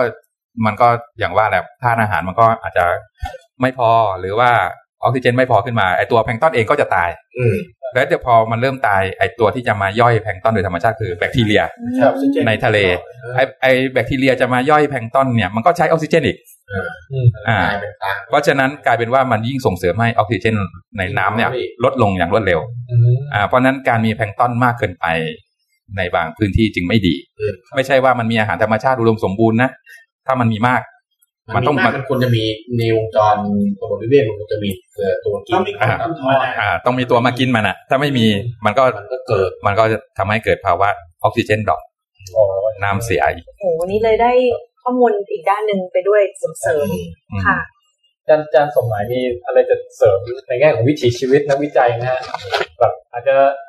ภาคออกทะเลและภาคแบบนั่งสองกล้อง ไม่ไม่บอกว่าอะไรนะมันก็มันก็จะเป็นปกตินะเออเคยออกเรือกับโครงการอีกโครงการหนึ่งโครงการเปลี่ยนตาอวนเนี่ยอันนั้นเจ็ดวันอะไรเงี้ย โอ้โห เหนื่อยมาก แต่ว่าก็สนุกดีก็อีกแบบหนึ่งว่าไปอยู่เลยแบบเรือไม่มีห้องน้ำเรือพาณิชย์จริง ๆอะไรเงี้ยก็เวลาเข้าห้องน้ำต้องมันจะเป็นห่วงแบบมีอยู่ท้ายเรือ ห้องน้ำไม่มี ลงปถ้าท่านเหยียบพลาดท่านจะตกจากเรือคือเกาะ เขาจะเป็นห่วงมาแล้วก็เอาห่วงยางห้อย ต้องนึกต้องต้องนึกภาพตามผมไม่ทันนะคือ เออ เราเราไปเนี่ยในแง่วิชาการเนี่ยเรื่องเซฟตี้ต้องมีใส่ชูชีพใช่ไหม ครับ แต่ที่ชูชีพกลุ่มผมงานดังไก่เนี่ยใส่แล้วมันจะเป็นตุ๊กตาพิชลิน ใช่ เรื่องนี้แล้วมันจะปีนลำบากมากสุดท้ายระหว่างปวดต้องเข้าห้องน้ำกับการยอมจมน้ำผมเข้าห้องน้ำก่อน แกะแกะก่อน แกะออกแล้วก็เออเขาจะเป็นเหมือนไอ้ยางรถยนต์น่ะยางแต่ว่ายางในยางที่มันแบบไม่ไม่เจ็บ นิ่มๆ เรา หน่อย นิ่มๆหน่อยอ่ะแล้วก็ผูกกับเชือกติดกับเรือไว้ ของพี่เนี่ยของผมมันเป็นลาวพี่ เป็นราวใช่ไหมฮะ ไม่เอาคุณเอา อ่า เท้าเหยียบแล้วเกาะลาวอะพี่ อ่าแล้วเสร็จแล้วเราก็หัวเอาห่วงนะมาคล้องสองลักแลแล้วก็นั่งที่ท้ายเรือไป ระหว่างนั้นก็นั่งไปเวลาเอ่อถ่ายเนี่ย เราไม่ต้องวักน้ำล้างเพราะว่าน้ำจากทะเลจะทำความสะอาดให้เราเรียบร้อย เหมือนระบบจากญี่ปุ่นคือล้างอัตโนมัติ มันมันจะเออเออมันไม่มีอย่างนั้นเนี่ยมือมือถ้าถ้าอยาก คือต้องเกาะไอ้เนี่ยเราก็เกาะไอ้นั่นเอาไว้ดีๆอ่ะเกาะไอ้ ต้องคำนวณมือดีนะว่ามือไหนถือกระดาษ ครับ ไหนเกาะเพราะว่ามันเราปล่อยสองมือไม่ได้ไงมันต้องคำนวณว่าต่อไปยังไง แล้วก็ จะมายืนขึ้นอะไรต่างๆต้องโมเมนต์ต้องได้จริง ทิชชู่ทิชชู่ยังต้องเอาไปอยู่ใช่ไหมฮะ ก็นะตามมารยาทแต่ว่าผมดู ผมดูลูกเรือพม่าที่เกาะกันอยู่ข้างๆเนี่ยเป็นหมีโคราเนี่ยเกาะกันอยู่เนี่ยเขาไม่ใช่กระดาษนะ อ๋อ แล้วเราเราปิ้งมาเขาได้กินข้าวอยู่ตรงเนี้ย อ๋อ เออมันบรรยากาศได้ไงเราไป มันยังเกิดได้ นะเราต้องบอกไต่ทุกครั้งไปห้องน้ำบอกไต่เลยตอนนั้นไต่คือไต่สู้พี่ถ้าผมหายไปเกินสิบห้าทีที่เวียนเรือ เลยแล้วก็ปีนแล้วมันจะมีมันมีไอ้ที่ไอ้เท้าจิกอยู่หน่อยอะ อ๋อเดี๋ยว เรือเท้าจิกนั่นคือต้องแตะแตะเท้าแล้วก่อนยังทำมุมมันทำ ทำท่าเดี๋ยวค่ะอาจารย์นี่หมายถึงว่า คือส้วมอย่างที่ว่าเนี่ยค่ะ แทนที่จะเป็นโถส้วม มันก็คือออกไปนอกชายเรื เอาไปใช้ท้ายเรือเลยนั่งท้ายเรือ ให้บ้านท้ายเราโผล่ไปนอกท้ายเรือ ใช่ เฮ้ย ต้องนึกถึงจังหวะต้องนึกถึงจังหวะมือหนึ่งจับ อืมเข้าใจ ถอด แล้ว กางเกงออกกดยังไง โอ้ กดคุณมีโอกาสทีเดียวเพราะมือ ก็นี่ไงต้องไอ้นี่ไงใส่สโลงมันจะง่ายสุดแล้วแบบพม่าเลย นี่แบบเขากางเกงเลงเกงเลง ไม่รู้ผมไม่รู้เหมือนกันว่า น่าจะมีพวกลูกเรือเขาก็คง เฮ้ยกูจะกลับขึ้นมายังไงวะเนี่ย หรือว่าชายเสื้อรูปร่าง จังหวะ ไม่ นั้น ได้ จังหวะนั้นไม่มีใครอายใครนะเพราะว่าบนเรือก็จะมีแต่ผู้ชาย อ๋อโอเค มันก็จะคือจนถึงสนามกีฬาเนเชอร์คอลเหมือนเราธรรมชาติเรียกร้อง ครับ อย่างวันนั้นเราไม่แคร์ใครนะ มีแบบไปอยู่ข้างๆกันเกาะห้อยกัน เขาก็คุยกันธรรมดา คุยกันแต่เราคุยกับเขาไม่รู้เรื่องไงแต่เราก็บอกให้มาด้วยเลยให้ทักทายมองหน้าไอ้รู้กันนะเออรู้กันนะ เออ อ๋อแล้วก็เติมปุ๋ย ไม่ไม่มีถามใช่ไหมเมื่อวานกินแกงอะไร คุยกัน พม่า พม่ากัน แต่แต่ในแต่ข้อดีคือมันไม่เคยมีลมพัดสวนกระแสกลับมา เออคือเรื่องก่อนท้ายเรือก่อนท้ายเรือคือคือเรือเนี่ย โดยปกติเนี่ยเขาจะวิ่งเวลาวิ่งเขาจะวิ่งลักษณะตัวหน้าเรือแล้วจะวิ่งให้เรือลมเขาด้านข้าง อ๋อโอเคค่ะ ให้เรือเนี่ย โชค สาย ช่ ก ว ว่าย ใช่ไหมนั่นส่วนหนึ่ง แต่ว่าเข้าสู้แบบนี้โอเค แต่ว่าถ้าลมปะทะเนี่ยให้ระวังเรื่องฉี่ อ๋อ ต้องยืนอย่างนี้ยนะต้องแบบแบบลมหนังฉี่นะแตะทางลมเพราะไม่งั้นอาจจะเข้าไปแล้วมันเหมือนมันจะเล่นเขาจะเล่นสงกรารกลับมาเราเนี่ย เออ ต้องดูที่ทางลมฮะ คือมันเลี้ยวซ้ายเลี้ยวขวาได้ อ่า ใช่ ขึ้นบนลง อะ ล่า ไรง เลย เงี้ย ใช่ ทิศทางลมดีๆครับเวลาพี่เลี้ยวเรือบางครั้งเป็นทิศทางลมแน่นอนไตหมุนพวงมาลัยเลี้ยวลมเปลี่ยน นะแล้วก็ นะครับเรา ต้อง ต้องทำเวลาหน่อยนะ อันนี้ก็คือเป็นแบบแบบสิ่งที่เราไม่เคยเรียนรู้อะเราก็เฮ้ยอะไรอย่างเงี้ยแบบว่า ไม่ได้สอน ไม่ได้สอนน่ะเราคิดไป สาย จง แข่งเรา ลืม ฝึกกันมาแล้ว น่าจะบรรจุลงในภาควิชาบ้างนะคะลองศึก เรา ษา เราไม่กล้าเล่าไงถ้าเล่าให้ลูกศิษย์ฟังเขารู้สึกจะเกิดความบัด เขา drop เขาจะ drop เฮ้ยผมว่าน่าไปว่ะผมว่าอยากไปลองอยากไปลองไม่นี่คือรายการเราเนี่ยเคยเล่าเรื่องการ การขี้ในอวกาศ ในอวกาศผมว่า ซึ่งลำบากมาก ลำบากมากการที่ตอนไปออกเรือผมว่าก็มัน การ นะ ขี้ในทะเลก็ลำบากจังเลยน่าสนใจอ่ะ นึกนึกสภาพแมดเดมอนที่เอามาปลูกเป็น อ๋อนี่อาจารย์ดูหนัง ปลูกโปเตโต้เนี่ยเออแต่อันนี้ก็โอเคเราเราเราเราวัสดุที่เป็นธรรมชาติเราก็คืนสู่ธรรมชาติเราก็เติมปุ๋ยให้กันนะต่อไป โอ้โห อย่างนี้ว่าถ้าอยากจะกินอาหารทะเลสดๆนะถ้าเราพวกผมนำนะ โหแบบ ไปกินไปกินที่ท่าเรือก็แบบหนึ่งนะสดในระดับหนึ่งนะถ้าเทียบกับกรุงเทพ นั่นคือจับมัดแต่ถ้า ปุ๊บ กินบนเรือนะเออฟีลลิ่งอย่างปลาหมึกเนี่ยตอนที่ที่เราไปอะพี่ที่ไต่ก็ประกาศอะไรเป็นปลาหมึกขึ้นมา พอได้ปลาหมึกอ้าวปลาหมึก ทอดได้ ทอดได้ จา จ้ะ น อ่า โอ้ไปทอดได้จริงมาทั้งตัวเลย ทั้งตัวทอด ไม่ ปลาหมึกได้ทอดหั่นมาทั้งตัวเลย แล้วก็หั่นกันเองค่อยๆกินกัน แต่สดจริงก็กินความสดจริงอย่างนั้นได้ได้รสชาติเลย หนักกว่าท่าเรืออีกเหรอ เอ้าก็มันสดจริงอ่ะขึ้นจากน้ำเลยขึ้นมาตายังแป๋วๆอยู่เลยอ่ะ เห็นแสงสว่างปลายโมงแล้วก็ตับวูบไปแล้วเรากินแล้วอะ ถ้าสดกว่านั้นก็คือต้องลงไปกินในน้ำแล้วอ่ะ เอาซะผมรู้เรื่องเลย แมนอะไรประมาณนั้นเจ้าสมุนโพไซดอนอะไรประมาณนั้นนะฮะกินแบบเราขึ้นไประดับนี้พอแล้วกินแบบตัวไม่ต้องเปียกอะไรอย่างเงี้ย อืมเอ๊ะอาจารย์อ๋อตกลงเมื่อกี้นี่คือในเรื่องความปลอดภัยของปลาทูเนี่ยได้แล้วปลาทูมันมีพวกอะไรนะ พวกสารประหลอดอะไรตก โลหะ ค้าง หนักอะไร โลหะหนัก ใช่หรือว่า อืมตรงนี้ต้องดูผลงานวิจัย เราเราที่จริงคือยังยังไม่ได้ทำอ่ะ แต่โดยโดยส่วนรวมแล้ว เราเชื่อกันว่ามันจะมีสารโลหะหนักตกค้างในในสัตว์ ก็จะมีหน่วยงานหลายหน่วยงานที่ยังมอนิเตอร์อยู่อย่างเช่นเอ่อกรมควบคุมมลพิษเขาก็จะไปจับสัตว์น้ำหรือว่าเอ่อพวกสำนักงานสิ่งแวดล้อมจังหวัดต่างๆนะครับ โดยเฉพาะพวกเอ่อการศึกษาเกี่ยวกับในพวกไอแท่นขุดเจาะน้ำมัน อ๋อ เนี่ย เขาจะมีการ วจ ตรวจเป็นประจำเลยไปจับสัตว์น้ำมาแล้วก็มาตรวจระดับ ซึ่งก็ยังพบว่ามันอยู่ในระดับที่เป็นยังไม่ไม่ไม่เป็นพิษกับเรานะครับ ยังต่ำกว่ามาตรฐานที่ที่บอกว่าอ่ะโอเคมีได้เท่านี้เนี่ยยังต่ำกว่าเยอะ แต่โดยโดยหลักการทั่วไปคือถ้าถ้าเป็นพวกปลาใหญ่ ๆ ที่กินปลาเนี่ยมันจะไปสะสมอยู่ในตัวผู้ล่าอันดับสูงๆมากกว่า ใช่ใช่ถูกต้องครับ คืออย่างทูน่านี่เสี่ยงน่าจะเสี่ยงเรื่องนี้มากกว่า น่าจะเสี่ยงมากกว่า อ๋อ มันไปสะสมในตัว ในขณะที่ปลาทูมันกินแค่แพลงก์ต้อนมันยังไม่ทันได้รับสาร รับ พิษ ชั้นหนึ่งรับชั้นหนึ่ง วงชีวิตมันก็ประมาณปีนึงก็นั่นแหละมันไม่มีการสะสมนานเลย ได้ได้น้อยน้อยมาก ก็สะสมกันเรื่อย งั้นปลาข้าวสารก็ปลอดภัยสุดเลยสิคะ ๆนั่นแหละตัวทำลายสิ่งแวดล้อมเลย เอ้าเหรอ ปลาข้าวสารคือจริง ๆ มันเป็นลูกของปลากระตาก เออแล้วมัน ปลาตะ เวลาไปจับพวกนี้ก็ติดลูกประทูไปอีก อ๋อ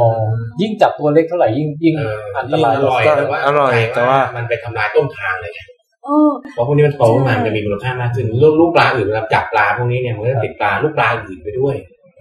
พอติดลูกปลาอื่นไปมันก็โดนทำลายนะต้นทางเนี่ยในโครงการที่เราทำมันจะไปดูแบบปลากระตักมันมีลูกประทูปนนะเพราะเขาต้องแยกไปถามเรื่องนึงเราคงเคยเห็นข่าวเป็นลูกประทูทอด ครับครับ เดี๋ยวแม่เข้าใจว่าคือเวลาอ่านข่าวแล้วสังคมโซเชียลโจมตีโอ้โหไม่กินลูกปลาทูอะไรพวกนี้พอไปสัมภาษณ์จริงมันก็เห็นอีกมุมนะกลายเป็นว่ากินลูกปลาทูเนี่ยพอไปปนกับปลากระตักมันทำให้ปลากระตักราคาตก เพราะน้ำหนักมัน เพ เป็น ราะว่า ตัวตนเพราะว่าคนความความนิยมปลากระตักปลากระตักเขาไม่อยากกินลูกปลาทูมันก็เลยต้องแยกออกมาอันนี่แยกมามันไม่รู้ไปทำอะไรไปทำอย่างอื่นปลาป่นก็มูลค่าทางเศรษฐกิจก็ลดลงไปอีกก็เลยมาคนไทยก็พยายามประยุกต์เอาขายลูกปลา ทอดกรอบ ทูทอด มันก็เลยมีโอกาสตลาดโผล่มา คนก็ไปเห็นก็มองอีกมิติก็ไปด่าพวกแม่ค้าจริงพวกแม่ค้าไม่ได้ตรงใจกับพวกปลาทูนะมันติดปลากระตักมาทำให้ปลากระตักราคาตกมันเลยแยกมา ขายเป็นอีกเป็นพัน อ๋อ ดีกว่าทิ้ง ดีกว่าทิ้ง นะ ถูกต้อง ไม่นขายเป็นพวกคำปักผลที่มูลค่ายังไม่เห็น อืม ครับผมถึงเข้าใจ ปลาป่นสุดท้ายเราก็ได้กินอีกแหละ เออ เพราะว่าปลาป่นเนี่ยมันก็อยู่ในอาหารไก่ อ่า อาหารหมู ทางตรงทางอ้อม เออ กุ้งอาหารอะไรก็ตม อาหารกุ้งอะไรอย่างเงี้ยอ่าแล้วก็กินพวกนี้ต่อเข้าไปอีก ไปฟังดูก็คือเหมือนกับว่าสถานการณ์เรื่องของปลาทูมันก็น่าที่จะต้องเฝ้าระวัง ก็ทีนี้ทางเมื่อกี้อาจารย์ก็เลยได้พูดถึงเรื่องของด้านกฎหมายบ้างล่ะ ด้านของพรบบ้างล่ะ ด้านของชาวประมงบ้างล่ะ แล้วในด้านของผู้บริโภคอะคะเราจะทำอะไรได้บ้าง ที่น่าจะช่วยได้บ้างอีกเรื่องดีแมนอะไรอย่างนี้หรือเปล่าไม่กินในบางช่วงหรือว่าอะไรยังไงอะคะหรือจริง ๆ มันเราทำอะไรไม่ค่อยได้ เราปล่อยให้เป็นเรื่องกฎ จ หมาย ริง ดี ๆกว่าปัญหาทุกวันนี้นะในในในภาคของทรัพยากรธรรมชาติ ทุกอย่างผมว่าปัญหาหลักๆคือ ความต้องการเราเนี่ยทุกวันนี้เราเราถูกการตลาดบ้างเราถูกเอ่อเอ่อระบบของธุรกิจเนี่ยเอาสิ่งเหล่านี้มาปนเปื้อนเราอะ ครับ จริงๆเริ่มต้นแก้ปัญหาจริงผมว่าไม่ได้แก้ที่ฝั่งของผู้ผลิตนะในฝั่งของคนจับมันแก้ฝั่งของกินนี่แหละ ครับ กินผมว่า ทุกวันนี้เอาเอาไม่ต้องมองแค่ปลาทูมองอื่นนะว่าทุกวันนี้เรากิน เรากินเนี่ยเรากินได้คุ้มค่าร้อยเปอร์เซ็นต์เราสังเกตเวลาเราไปกินร้านอาหาร เคยสังเกตไหมว่าเราสั่งอาหารเนี่ยมันจะมีผักกระดับอะไรต่างๆมาเคยกินไหม ทิ้งทิ้งไปเยอะเล เฮ้ย ย ผมเคยอ่านงานวิจัยเนี่ยเขาบอกทิ้งถ้าจำไม่ผิดทิ้งเยอะนะทิ้งสามสิบสี่สิบเปอร์เซ็นต์เวลากินของบางอย่างไปสั่งอย่างสั่งอาหารสั่งของบางอย่างถูกทิ้งไป งานเวลาไปงานแต่งงานนะครับแล้วพอหมดงานปุ๊บโอ้โหโกยมานี่แบบได้แบบเป็นหลายตันเลย ก็ คือเนี่ยคือคือลอสเป็นฟูเฟสอ่ะ อ่าอย่างเช่นอ้าวอย่างง่าย ๆ เลยน้ำปลาพริกเนี้ย เออ เราเรามีทุกทุกทุกอันอะจะต้องมีน้ำปลาพริกเสร็จแล้วเราใช้ได้หมดไหม หรือว่าสั่งข้าวผัดจานใหญ่เนี่ยมันจะมีหั่นแตงกวาหั่นอะไรมาใช่ไหมเออเอาให้อย่างเงี้ยเอากินหมดเลยเราก็ไม่กินหมดนะแล้วแม่ค้าเกรงใจก็เอากลับไปขายอีกรอบ มันก็ไม่ได้มันก็ต้องทิ้งนะความแม่ค้ามาขายเราอีกเลยแล้วก็แม่ค้าก็โดนด่าว่าอ้าวเดี๋ยวแมวขายหรือเปล่า ผม อะไรอย่างว่าเริ่ เงี้ มต้นจริ ย งๆเริ่มต้นจากเราเนี่ยเราเนี่ยคือฝั่งอาจารย์เองถึงแม้จะเป็นผู้ที่ทำวิจัยนะครับแต่ในฐานะเวลาเราไปเดินบนถนนเนี่ย ครับครับ เราคือผู้บริโภคคนแหละ ค่ะ หรือที่ไลฟ์สไตล์เราอะเราสอนคนรุ่นใหม่สอนเขายังไงแล้วเขาอยากกินแบบมีคุณค่าตอนนี้วัฒนธรรมบุฟเฟ่ต์เข้ามาจนคนกลายว่ากินไม่ได้เอาคุณค่าอาหารกินเอามันกินเอาคุ้มอะ กินเอาสนุกใช่ครับ อือฮึ ผมว่ากินพอรู้พออยู่ตามสายกลาง อ๋ออาจจะช่วยลดจำนวนของ ของ การที่เรา ใช่จะต้องใช้ถูกลง ครับผมว่าแล้วก็เราต้องเข้าใจซีซั่นของมันด้วยเพราะว่าถ้ามันช่วงมันเยอะอ่าโอเคเราก็ไปกินดิ ช่วยกินแล้วกันช่วยกินเนี่ยคือฝั่งดีมานด์ไปดึงตัวเลขขึ้นมาแหละราคาจะดีขึ้นเอง อ๋อ ใช่ไหมครับเราต้องเราต้องเข้าใจกลไกตลาดเนี่ย ค่ะ ไอ้ช่วงมันไม่มีคุณก็ลดลงราคาก็ลงนะ อ๋อกินตามฤดูกาลที่เขาชอบพูด ก็ กัน ใช่ ผลไม้อะไรต่างๆเนี่ยไปกินสวนนั่นนะคือหมายความว่ากินสวนทางมันก็จะเป็นปัญหากินตามเอาไว้เยอะกินเราช่วยกินเกษตรกรชอบนะ เออ แล้วคิดแบบเนี้ยเออช่วงไหนมันมีเยอะเราไปกินช่วงนั้น เกษตรกรแฮปปี้แหม คือระบบคิดพื้นฐานแหละ เนี่ยครับงั้นผมขออนุญาตปิดจะปิดรายการแล้วนะฮะ ด้วยด้วยด้วยเอ่อคำถามนี้แล้วกันฮะ คือแต่ละท่านเนี่ยมีแรงขับดันลึกๆในใจยังไง ถึงได้ถึงได้มาอุทิศเวลาพลังงานมากมายในการอยากจะแก้ปัญหาเนี่ยฮะแล้วก็แล้วก็มองไปในอนาคตว่าเออเห็นเห็นทางออกอยู่ที่ประมาณไหนอะไรเงี้ย ก็จริงๆก็ต้องต้องบอกอย่างนี้ว่าพื้นฐานพวกเราก็มาหลากหลายเนาะ ครับ อ่าอ่าอ่าอาจารย์อาจจะเป็นคนกรุงเทพโดยกำเนิดแต่พวกเราก็มาจากต่างจังหวัดนะครับ เพราะฉะนั้นเราก็จะเห็นความอุดมสมบูรณ์ของทรัพยากรโดยเฉพาะสัตว์น้ำหรือว่าอะไรก็แล้วแต่มา แล้วก็เราก็เห็นแนวโน้มการเปลี่ยนแปลงมาตั้งแต่เราเด็กจนเราโตเนี่ย ครับ แล้วบังเอิญหรืออาจจะเป็นอะไรสักอย่างที่ทำให้เรามาเรียนเรื่องการประมง ครับผม เพราะฉะนั้นเราก็ยิ่งซึมซับทฤษฎีความรู้อะไรเกี่ยวกับพวกสัตว์น้ำหรือการประมงเข้าไป เราก็จะยิ่งรู้ว่าอ๋อมันมีการใช้ประโยชน์มาก เกินไปนะ บางเรื่องมันก็ยังทำไม่ถูกอยู่นะ อ่า คือได้เห็นข้อมูล อ่าได้เห็นข้อมูลอะไรที่เป็นวิชาการมากขึ้นในขณะเดียวกันภาระหน้าที่ของอาจารย์เนี่ยนอกจากการสอนแล้วเนี่ย มันก็ต้องศึกษาวิจัยเพิ่มพูนความรู้ไปให้อ่าทางวิชาการแล้วก็ต้องให้อะไรกับสังคมพูดง่ายๆอ่ะต้องเผยแพร่ความรู้ออกไปที่เป็นประโยชน์กับสังคมนะครับเพราะฉะนั้นด้วยแรงผลักดันตั้งแต่เราสะสมมาตั้งแต่เราเยาว์วัยเราเรียนปริญญาตรีปริญญาโทหรือปริญญาเอกก็แล้วแต่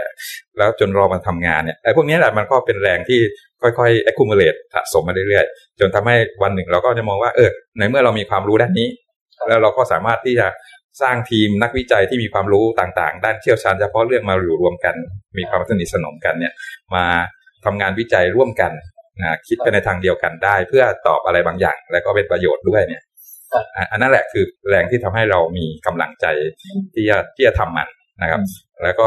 ในการเดียวกันอ่าโครงการก็ได้รับการสนับสนุนจากแหล่งทุนอ่ะ ครับ อย่างอย่างโครงการก็ได้ทุนจากสกวเนี่ยเพราะฉะนั้นตัวสกวเองก็เป็นแหล่งทุนที่มองเห็นคุณค่าของปลาทูอยู่ด้วยนะครับ เพราะฉะนั้นเขาก็มาแมทกันพอดีระหว่างนักวิจัยกับแหล่งทุนนะครับ มันก็เลยเกิดโครงการนี้ขึ้นผลสุดท้ายก็คิดว่าน่าจะเป็นประโยชน์นะครับ ต่อต่อกรมประมง แล้วก็ต่อชาวประมง ในวงการวิชาการเองก็จะได้ความรู้ทางวิชาการเพิ่มขึ้นได้ ได้สอนเด็กในเรื่องใหม่ ๆ ที่เราเพิ่งค้นพบมากขึ้น ครับ ก็จะเป็นประโยชน์สำหรับให้คนรุ่นใหม่นี่ได้คิดต่อไปว่าเออเราจะช่วยกันทำยังไง ครับ นะอันนั้นอันนั้นเป็นมุมมองของผมนะครับ ขอบคุณครับจานจานโท นะครับก็ผมอาจจะมีมุมมองเสริมของอาจารย์หม่องเหมือนกันนะคือผมก็คือว่าผมถูกสอนมาในมุมของเศรษฐศาสตร์ก็จะเป็นมองมุมหนึ่งแต่ในนั้นของพี่หน้องกับอาจารย์พี่ไก่เนี่ยเขาจะมีคนละมุมมองกันนะครับมานั่งคุยกันผมว่ามันเกิดการแลกเปลี่ยนที่สนุกนะ โอ้ เราถือว่ามันสนุกเราคือเราเราเราได้ฟังมุมมองอีกมิติหนึ่งอะไรเงี้ยแล้วมาช่วยกันคิดแล้วเป็นทีมเนี้ยเป็นทีมที่เหมือนกับเอ่อช่วงชะตาฟ้าลิขิตตั้งแต่สมัยเรียนแล้ว ใช่ ป มาตี ตี กาสนิทกันทั้งนั้ ก็ น มีน้องสุดเลย สามหนุ่มสามมุม นี่ ครับ ครับพี่จูเนียร์ปีสามผม แล้วทำทำงานด้วยกันไปเป็นทีมอย่างเงี้ยก็สนุกสนาน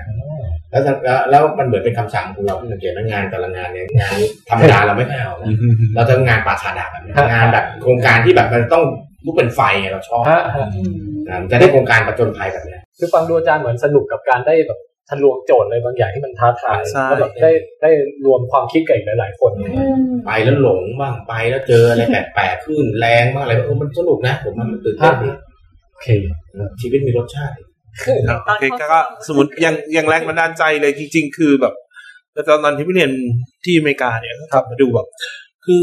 บ้านเขาอะข้อมูลอะไรที่มันเป็นพื้นฐานแบบเนี้ย เยอะมาก ครับ อาจารย์ให้ไป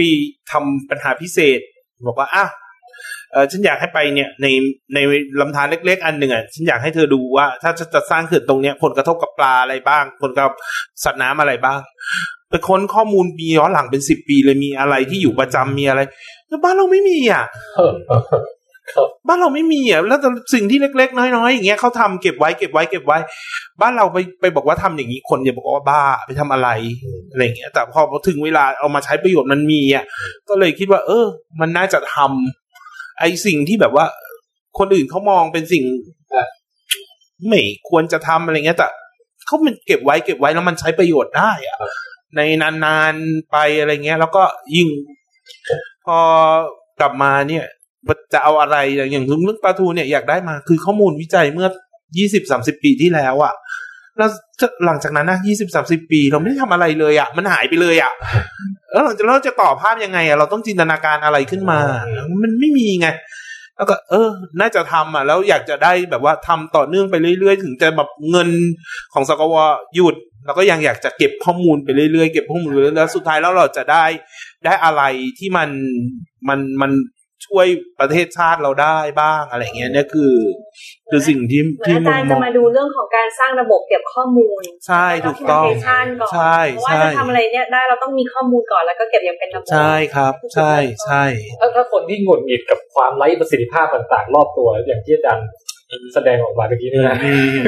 เราเราควรจะต้องมีทัศนคติยังไงดีครับ ว่าเราโอเคในเมื่อมันไม่มีงั้นเราลุยเองเลยแล้วกัน ก็ใช่ก็ต้องทำอ่ะก็ก็ก็คือทุกคนเนี่ยสมมติบอกว่าแบบเออเวลากลับมาเมืองไทย อ่ะปัญหาสมมติ ตอนเนี้ย เคสภูเขาที่น่านหัวโล้นทุกคนโพสต์ด่าด่าด่าด่าด่ากลุ่มป่าไม้ แล้วกลุ่มป่าไม้จริง ๆเขาเขาก็รับผิดชอบจริง ๆ ก็โอเคเขาก็ควรจนหน่วยงานหลักที่จะแต่คนให้เท่าไหร่รัฐบาลให้เงินเขาพอไหมมันมีปัญหาอะไรเยอะมากในที่ซ่อนอยู่ในนั้นนะแต่ไม่ใช่ไปด่าไง แต่เราอะช่วยได้ เราช่วยได้ถ้าเราอยากจะปลูกเราบอกว่าป่ามันไม่ดีเอาไป เราไปซื้อแล้วปลูกป่าแทนตรงนั้นน่ะ ซื้อมันที่มันเลยตรงเนี้ยชอบนะเอาเธอจะปลูกป่าเท่าไหร่ฉันให้เธอเท่านี้ปีนี้เท่านี้เราจะปลูกป่าให้ฉันเธอขายข้าวโพดแต่ปีละล้านอ่ะฉันนั่นมา ถ้ามีหน่วยงานทำอ่ะแล้วมันจะมีป่าไหมล่ะถ้าทุกคนช่วยกันทำไง เออ ที่มันไม่ใช่หน้าที่ของใครไง แต่ขึ้นอยู่กับว่าเราจะจะจะอุทิศอะไรให้กับตรงนั้น ก็เลยคิดว่า เออ มันถึงเวลาบางทีเราก็ต้องก็ต้องก็ต้องลงแรง อาจจะมองดูใครมองว่าเออเป็นคนบ้าเสียเวลาก็ลงหน่อยก็ทำทำไปเถอะอะไรเงี้ยอันนี้คือสิ่งที่ที่ทำอยู่ทุกวันนี้ แต่ก็มันก็หงุดหงิดแหละบางทีไปทำไม่ทำทำไม อันเนี้ยจะจะเป็นสิ่งที่แบบ อืม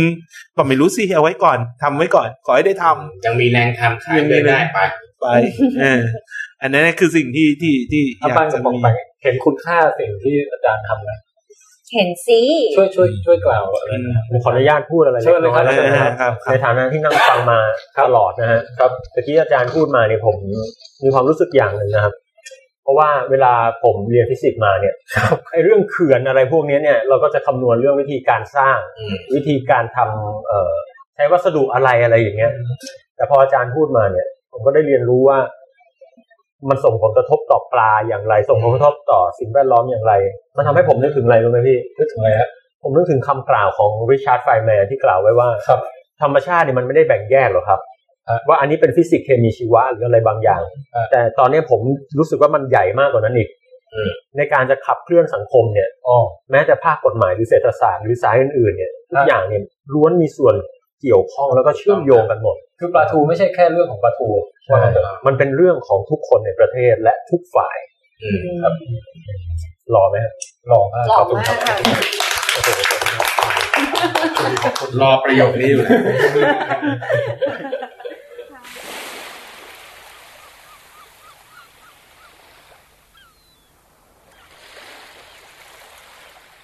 ขอขอบคุณอาจารย์เมธีแก้วเนิน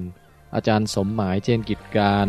และอาจารย์วรันทัศน์ดุลยพฤกษ์จากคณะประมงมหาวิทยาลัยเกษตรศาสตร์มากๆอีกครั้งนะครับ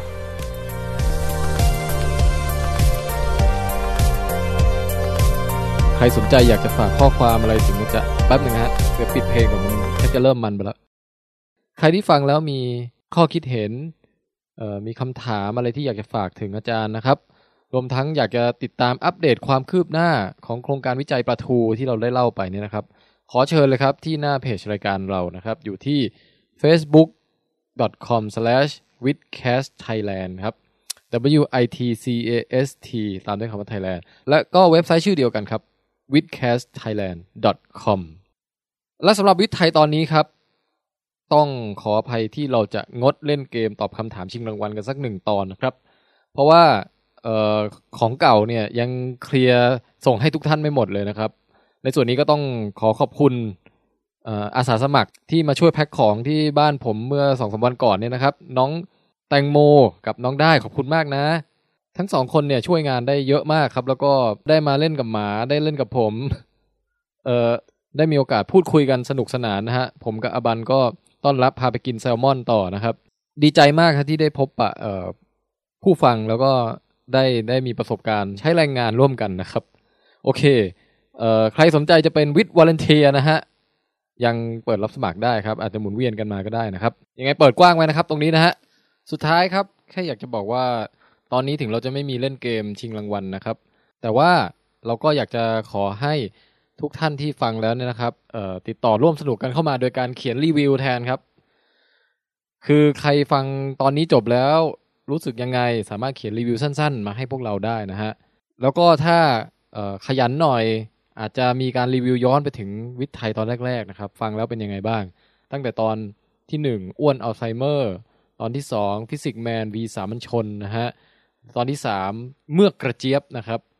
ฟังแล้วเออชอบกันหรือเปล่า ได้เรียนรู้อะไรใหม่ ๆ ที่ประทับใจบ้างอย่างเงี้ยครับ แล้วก็ถ้าจะแนะนำให้คนอื่นฟังด้วยเนี่ย จะแนะนำว่ายังไง ตรงเนี้ยจะช่วยพวกเราได้มากเลยฮะยังไงรบกวนนะครับ ใครพอมีเวลาช่วยกันเขียนรีวิวรายการวิทย์ไทยกันเข้ามาหน่อยนะครับ โอเคอ๋อลืมบอกครับปะโถพูดเรื่องยาวเอ่อการติดต่อสื่อสารต่างๆนะฮะ สามารถส่งเข้ามาได้ที่อีเมลของเราครับ นั่นคือ w i t h c a s t t h a i l a n d gmail com ครับเอาละครับสุดท้ายนี้ขอบคุณทุกท่านที่ติดตามฟังมาจนจบครับ แล้วก็ ไว้พบกันใหม่ในตอนหน้า วันนี้พวกเราทีมวิดแคสกับรายการวิทย์ไทยไปแล้วครับ สวัสดีครับ